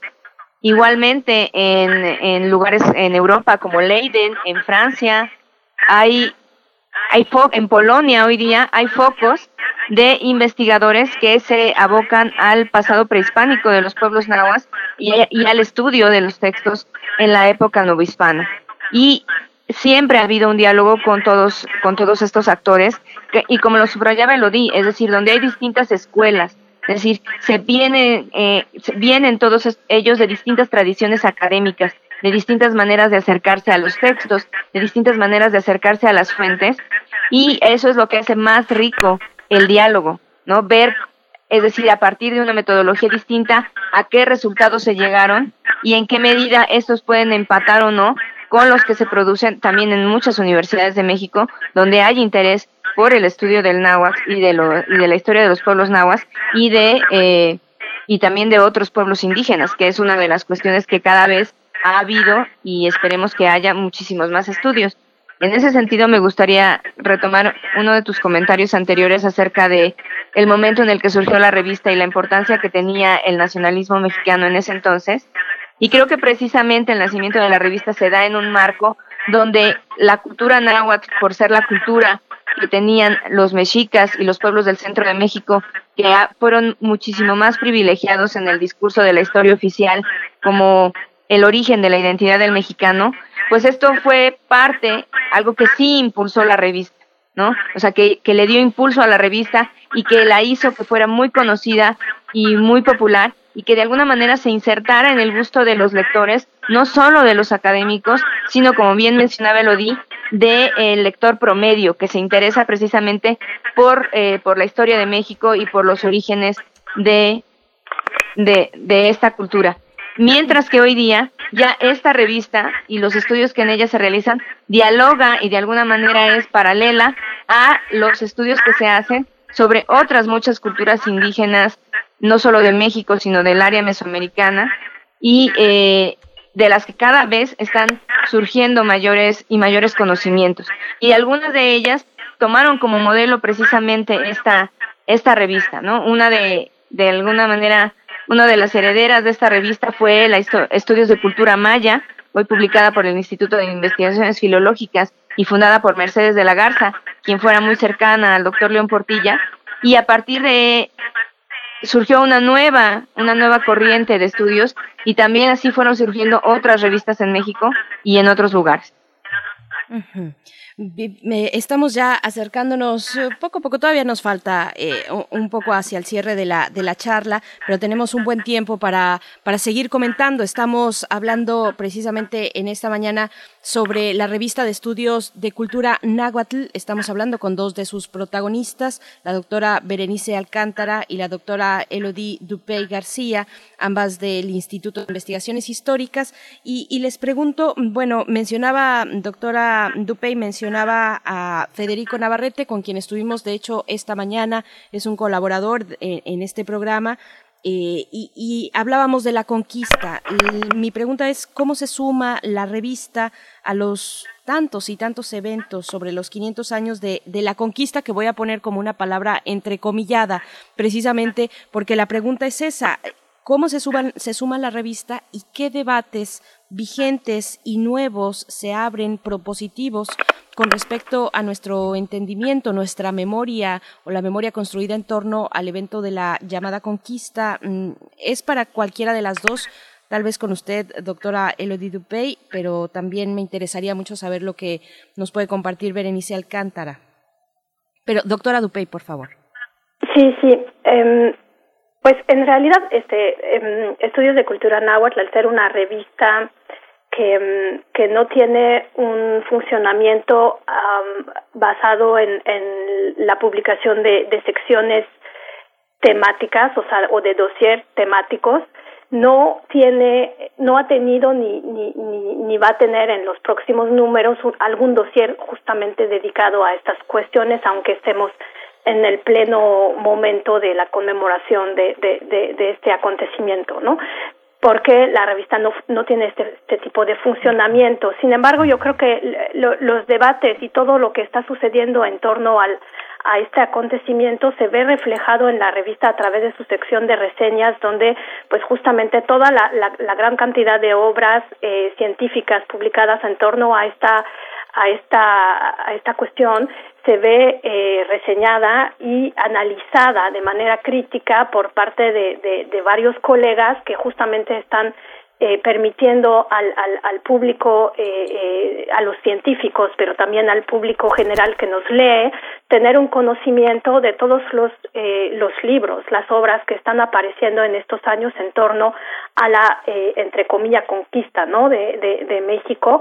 Yo creo que es la forma en que en estudios de cultura náhuatl estamos contribuyendo a, este, a esto y porque efectivamente no ha habido, por, por, porque la revista no funciona de esta manera, algún, este, algún dossier dedicado a este asunto asunto, eh, pero no sé si Berenice quiera decir algo más al respecto. Bueno, yo solamente señalaría, como seguramente ya lo habrán platicado ustedes con el doctor Navarrete, que uno de los eh, de los grandes movimientos que ha habido acerca de cómo explorar la historia de este periodo ha sido precisamente volver a los textos, a las obras, a las pinturas hechas por los pueblos indígenas tanto en la época novohispana como en la actualidad, donde ellos han mostrado su propia interpretación de estos acontecimientos y particularmente en el caso de los documentos novohispanos, cómo ellos participaron en esos acontecimientos teniendo una categoría de actores y no la de víctimas que durante muchos muchos tiempos se les dio.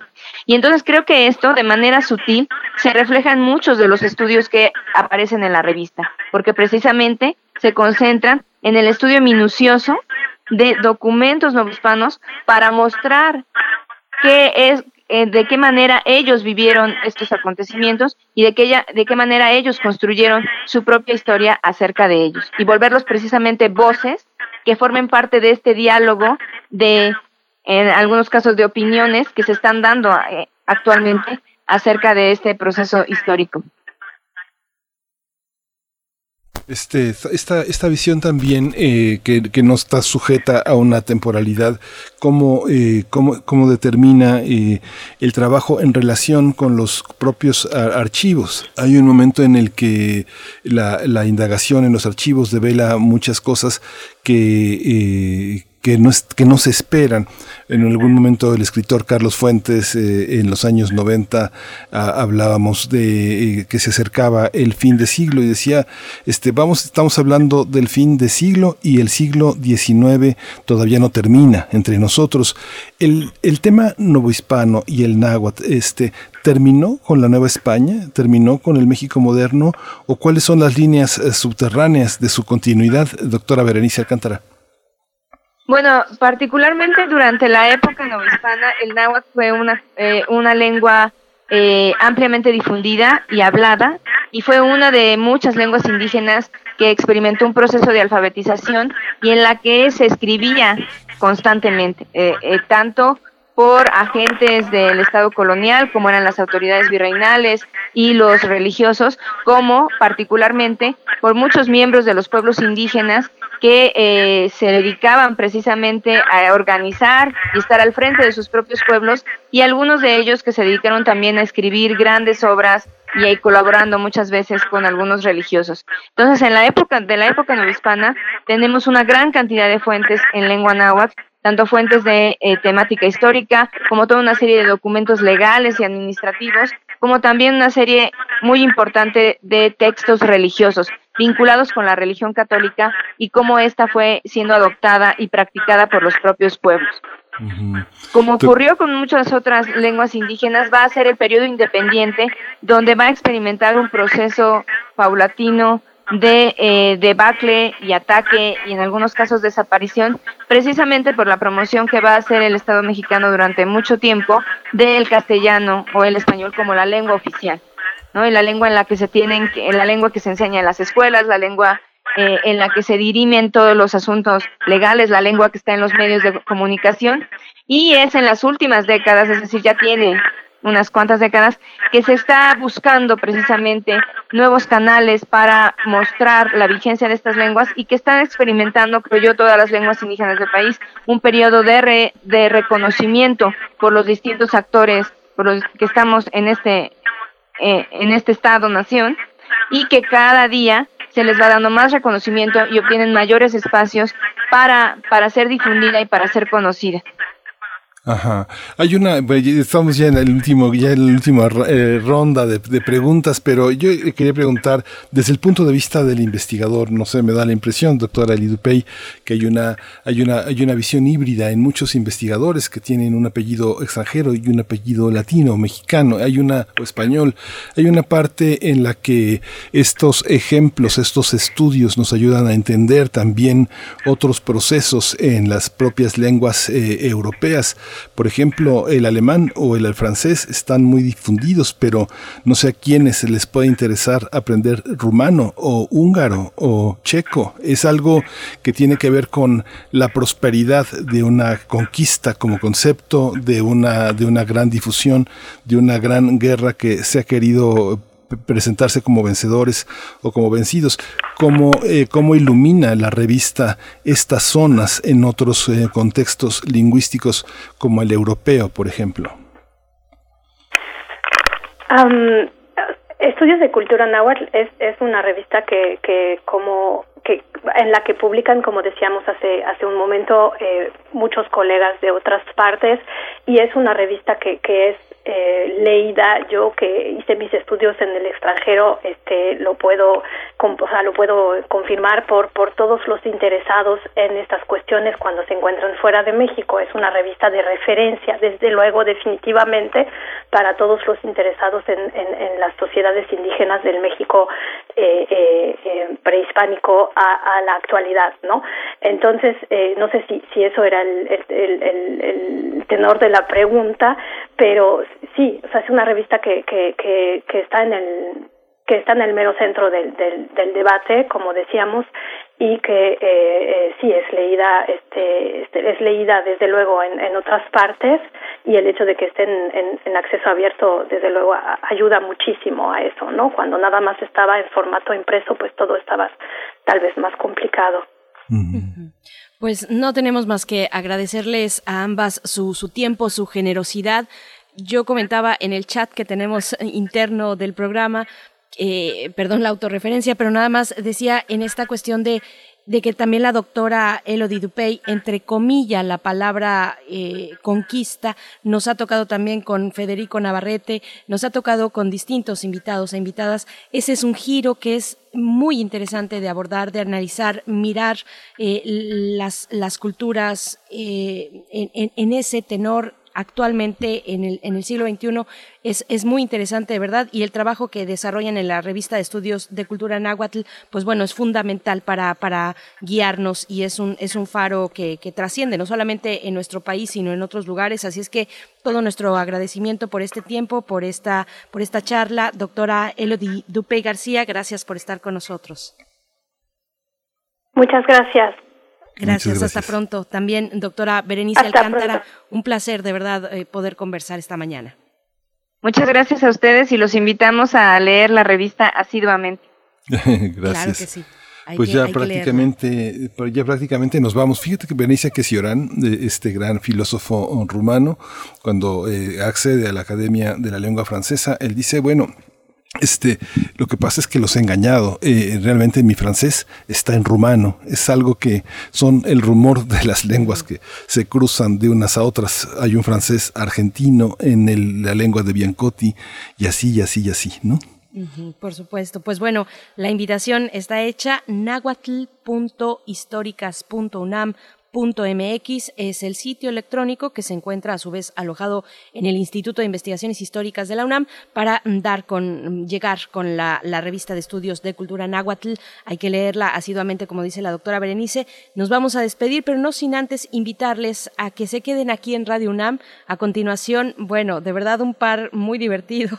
Oscar de la Borbolla y Juan Stack tienen un encuentro en el Partenón Así se titula esta edición de Las Esquinas del Azar en Grecia. Así es que quédense aquí a las 10 de la mañana, Oscar de la Borbolla y Juan Stack en Las Esquinas de la Sal. Nosotros nos despedimos y nos encontramos el día de mañana aquí en Primer Movimiento, Miguel Ángel. Sí, nos despedimos con música. Vamos, estamos escuchando ya de Ave Paradiso She. Esto, esto fue Primer Movimiento. El mundo desde la universidad. Something that I needed.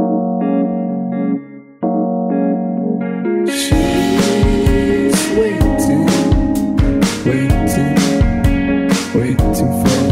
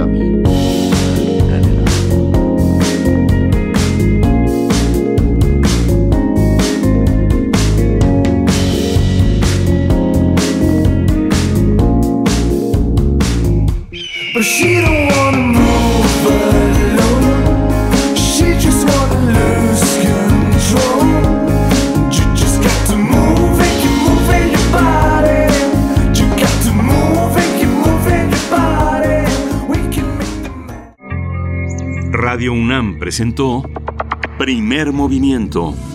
El mundo desde la universidad. Con Berenice Camacho y Miguel Ángel Quemain en la conducción. Frida Saldívar y Violeta Berber, producción. Antonio Quijano y Patricia Zavala, noticias. Miriam Trejo y Rodrigo Mota, coordinadores de invitados. Tamara Quirós, redes sociales. Arturo González y Socorro Montes, Operación técnica. Locución, Tessa Uribe y Juan Stack. Voluntariado, Isela Gama.